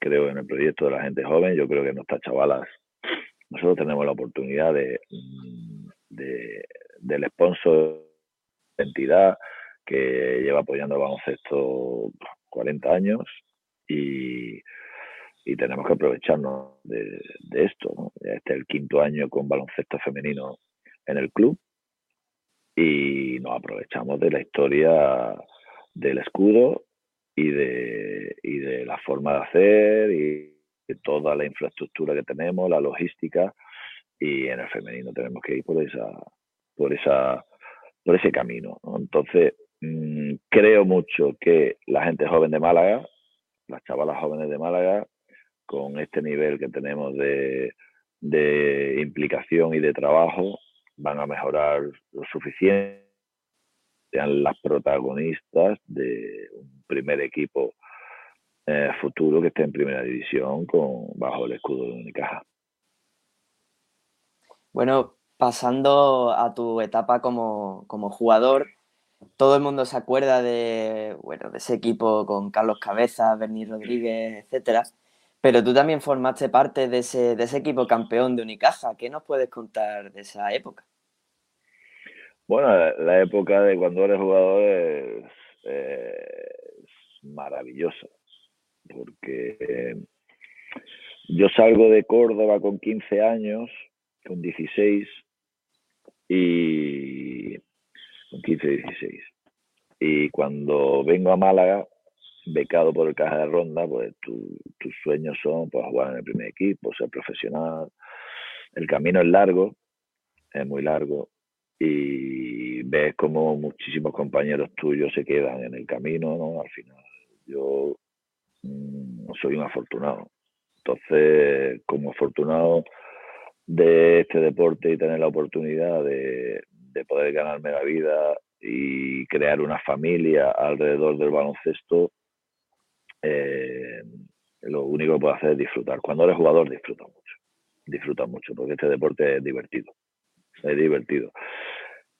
El problema es hasta cuándo eres capaz de darte cuenta de lo divertido que es y de, y de, de cómo tienes que disfrutar el día a día, eh, aunque sea un profesional y estés obligado a ganar todos los fines de semana y tengas unas obligaciones, tengas que cuidarte tienes que dejar de...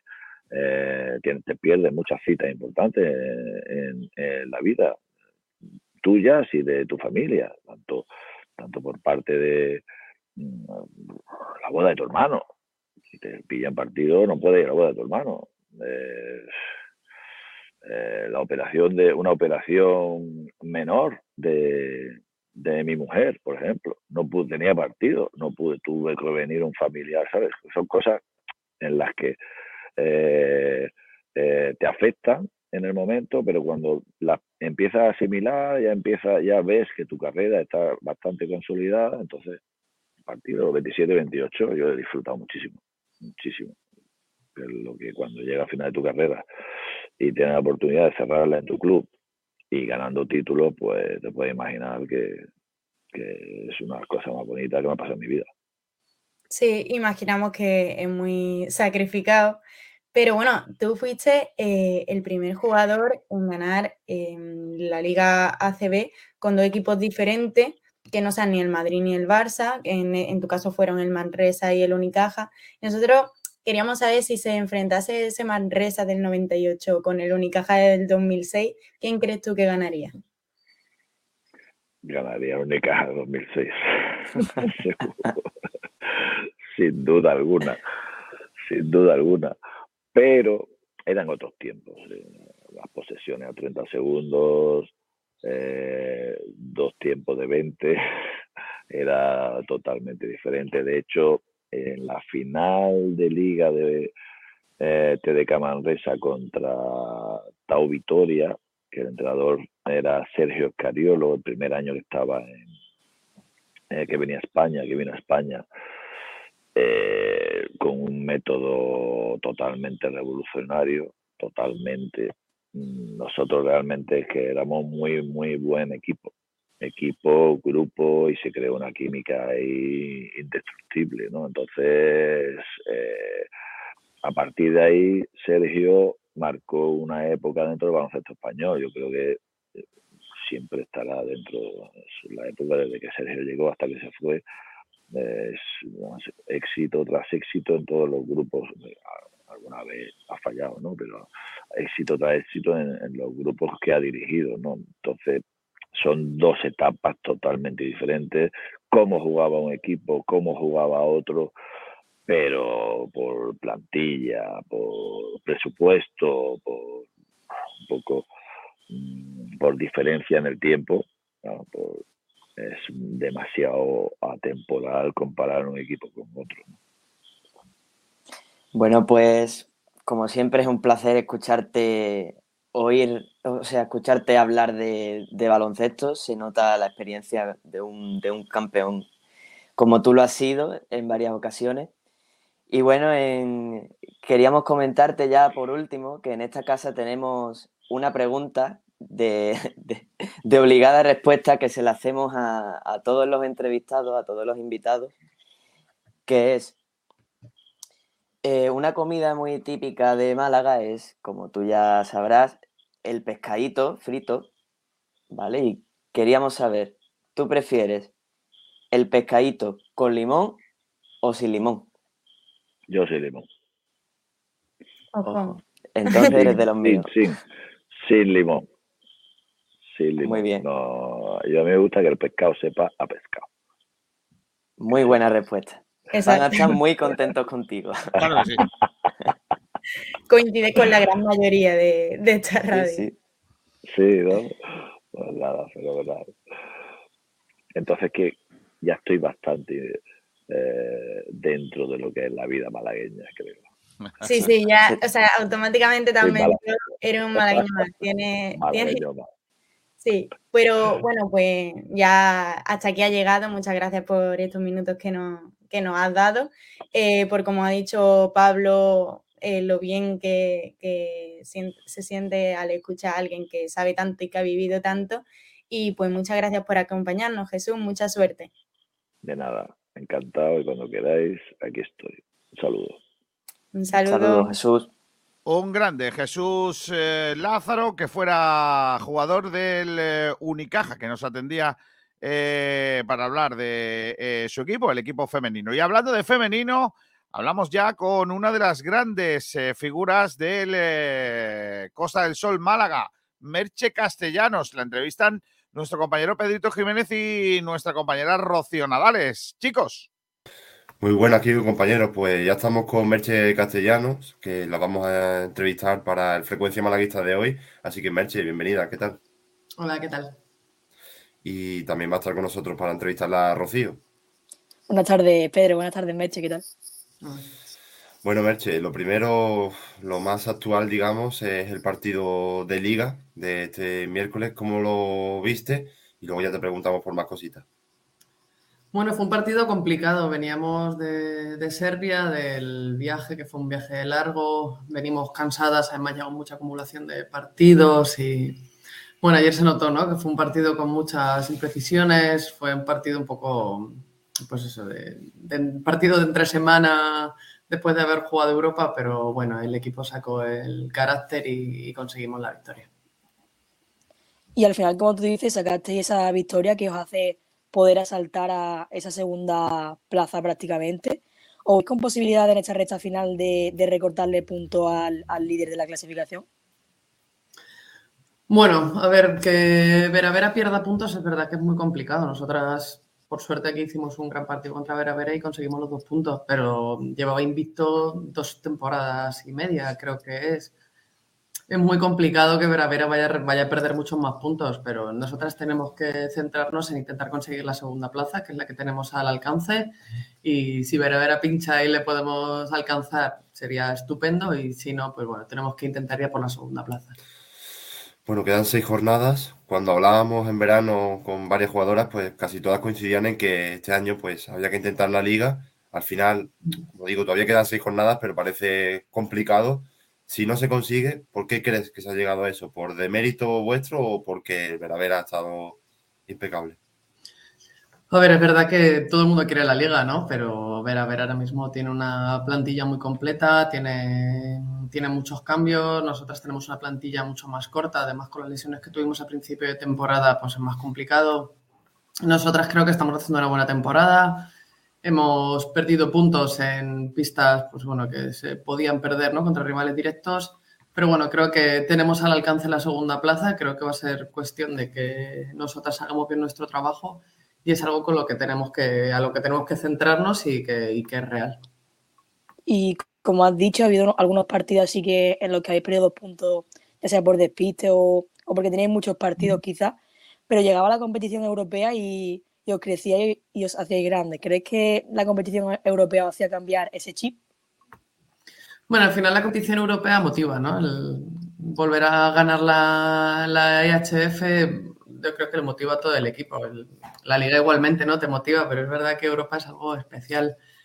Entonces, hemos perdido puntos, han perdido, a ver, es cierto que se han perdido dos puntos en casa que, no se deberían haber perdido, pero, pero bueno, el equipo está remontando y, y bueno, todavía quedan dos partidos de Europa. Te quería preguntar también por eso, por la final, enfrentáis al Rocasa Gran Canaria. ¿Por dónde crees que pasa la conquista? Bueno, por suerte jugamos el primer partido allí, la vuelta la jugamos en casa, eso también eh, a favor nuestro es un punto importante. Creo que lo importante va a ser hacer allí un partido completo. Este año los dos partidos que hemos jugado contra, Vera- Ver- contra la Rocasa, perdón, no han sido partidos completos, hemos hecho una parte u otra del partido un poco irregular. Pero bueno, yo creo que haciendo un partido serio, los 60 minutos, bueno, en este caso los 120 minutos, yo creo que, se puede conseguir la, la EHF. Y precisamente en esa Copa de la Reina también os toca enfrentaros al, al Rocasa Gran Canaria. ¿Crees que enfrentaros tanto favorece o perjudica en estas competiciones? Bueno, yo creo que ni beneficia ni perjudica, estamos los dos igual, ¿no? Los dos equipos. Al final nos conocemos mucho, sabemos lo, lo bueno y lo malo, ¿no? De, de cada equipo, nos conocemos muy bien. Bueno, ha sido yo creo que un poco de mala suerte, ¿no? Encontrarnos, además van a ser tres semanas seguidas. Pues bueno, el partido de Copa creo que no va a tener nada que ver con los partidos de Europa. A Copa vamos a ir sin pensar en Europa y a intentar hacer el mejor partido posible e intentar traer la Copa aquí. Si tuvieras que elegir entre ganar la final de la HF o la Copa del Rey, ¿con cuál te quedas? No lo sé, la verdad. También hay que tener en cuenta que, claro, con la dos. con la Copa del Rey puede acceder a, a la Supercopa. Sí, la Copa de la Reina te da acceso a, Supercopa, eso es cierto. Y, y bueno, a ver, es que son dos títulos, es que yo no, no te puedo decir que prefiero uno u otro. Europa es cierto que se juega la final en casa, la vuelta, yo creo que va a ser muy especial si la ganamos aquí en casa. La Copa de la Reina es en Vera Vera, que también ganar allí sería, sería un puntazo. Pero, pero bueno, si me tengo que quedar con alguna, me quedaría con, con Europa porque vamos a jugar la vuelta en casa. Y como has dicho, estáis en un momento de la temporada espectacular. ¿Crees que os viene bien que estas finales sean ahora por el, por el rendimiento que estáis teniendo ahora mismo? Sí, el equipo está bien, eh, está- estamos jugando bien, estamos siendo bastante regulares. Es verdad que ahora nos viene todo, a final de temporada. Nos vamos a jugar en mes y medio, nos vamos a jugar la Copa de la Reina, la final de, Europa y, y conseguir la segunda plaza en cuestión de nada, de mes y medio. Bueno, el equipo está bien, es verdad que tenemos una plantilla corta, que estamos ya un poco cansadas, ¿no? La temporada se hace larga, pero bueno, sabemos que es el sprint final y que la gente tiene muchas ganas. Bueno, el Costa se está moviendo ya de cara al año que viene. Aún no ha terminado la temporada, pero bueno, ya está habiendo movimientos, sobre todo de renovaciones. Una de ellas es la tuya. Anteriormente, cuando hablábamos contigo, nos decías que te gusta más pensar a corto plazo, terminar la temporada y luego ya verías. Al final, has renovado de nuevo. ¿Cómo te sientes y cómo te han convencido? No ha hecho falta convencerme mucho, la verdad. No me han tenido que convencer mucho. En Málaga estoy muy bien, estoy muy contenta. Tenemos un gran equipo. El año que viene se va a mejorar el equipo. Es un equipo que puede optar a todo. el- tanto esta temporada se está viendo, ¿no? Que estamos, que el equipo está bien, que está siendo más regular. El proyecto está creciendo, el club está creciendo, que también es muy importante. Estoy muy bien aquí, entonces no, no me he planteado el, el irme al extranjero o irme a otro equipo en España porque estando bien en un sitio creo que no es necesario irse. Y a principio de temporada tuvisteis lo- los problemas con, con el pabellón en Ciudad Jardín y tal. ¿Creéis que esa situación ha mejorado? Bueno, ahora estamos en Carranque, que, que, bueno, para el club es como la, nuestra casa, ¿no? Y hemos vuelto a Carranque, estamos muy bien ahí, estamos muy contentas.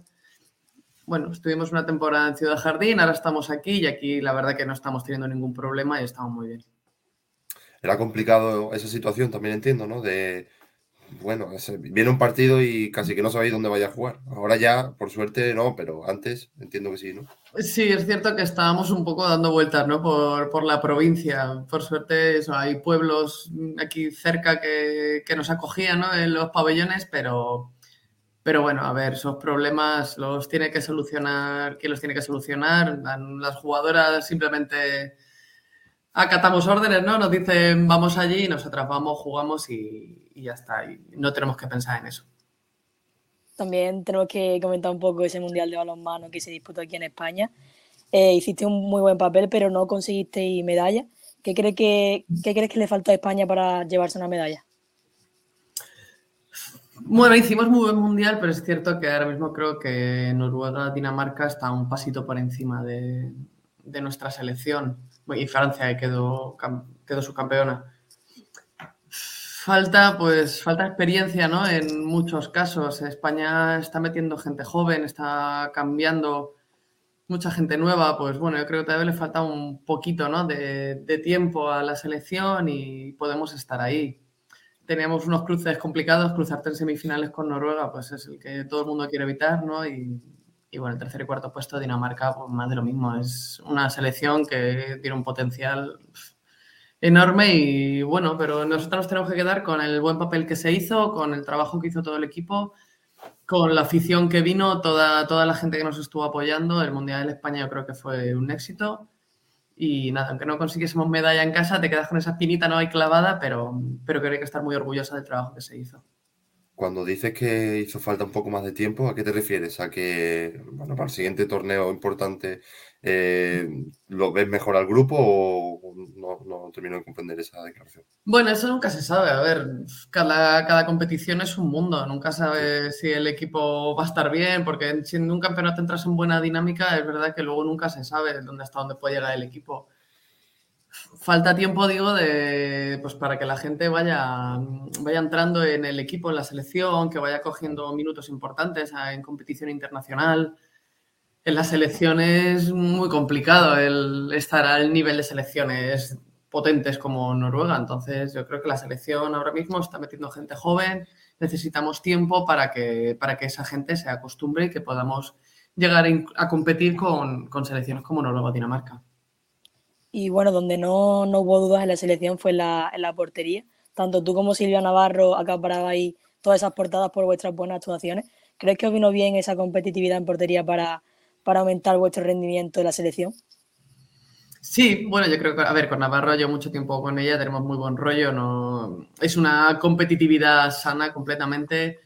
Yo creo que también el papel de Jorge Martínez, que es nuestro entrenador, ha sido muy importante, a mí me ha dado muchísima confianza y, bueno, se ha visto que las dos hemos estado a, a buen nivel y que, que, ha funcionado. Yo por mi parte, la última pregunta te la quería hacer sobre, bueno, eh, también de cara a eso, como te digo, ese movimiento para el año que viene del Costa, el fichaje de Elena Cuadrado, ¿cómo lo ves? Y bueno, se habla que es fichaje de futuro y presente, pero bueno, cuéntanos tú que la ves más en el día a día. Pues mira, ayer jugó contra nosotras. Yo la verdad que creo que es un fichaje que es cierto, tiene mucho futuro. Es una jugadora joven, es físicamente es potente. Ayer hizo un buen partido contra nosotras. Yo creo que es eso, todavía tiene mucho margen de mejora y yo creo que nos puede ayudar mucho tanto en ataque como en defensa. Nos va a venir muy bien, ella seguramente crezca mucho aquí en Málaga y, y seguramente nos ayude a conseguir muchas alegrías para el club. Pues Rocío, no sé si tiene alguna más. No, ya estaría Pedro. Pues Merche, con esto ya finiquitamos la entrevista. Muchas gracias por habernos acompañado y suerte para lo que resta temporada. Y bueno, y la final y la Copa de, de la Reina, quedan muchas cosas todavía. Viene mucho, viene mucho. Sí, todavía queda mucho, queda, queda lo más importante, así que bueno, esperemos que, que nos llevemos alguna alegría este, este final de temporada, a ver si puede ser más de una, pues estupendo. Y muchas gracias por la entrevista. Venga, muchas Hasta gracias. luego. Mucha suerte. Pues ahí estaba la entrevista que le han hecho a la gran eh, Merche. Es que es una pedazo de portera, vamos. Probablemente la mejor de España, una de las mejores. Nosotros vamos a marchar, se van a quedar ahora con el resto de la programación. Ya sabéis que volvemos esta noche a partir de las 11 con eh, todo lo que hay que saber y todo lo que hay que conocer con respecto al deporte malagueño, con eh, Pablo Gil y el resto del equipo en blanquiazules. Sed felices. Portaos bien. Mañana más. Hasta luego. Gracias a todos.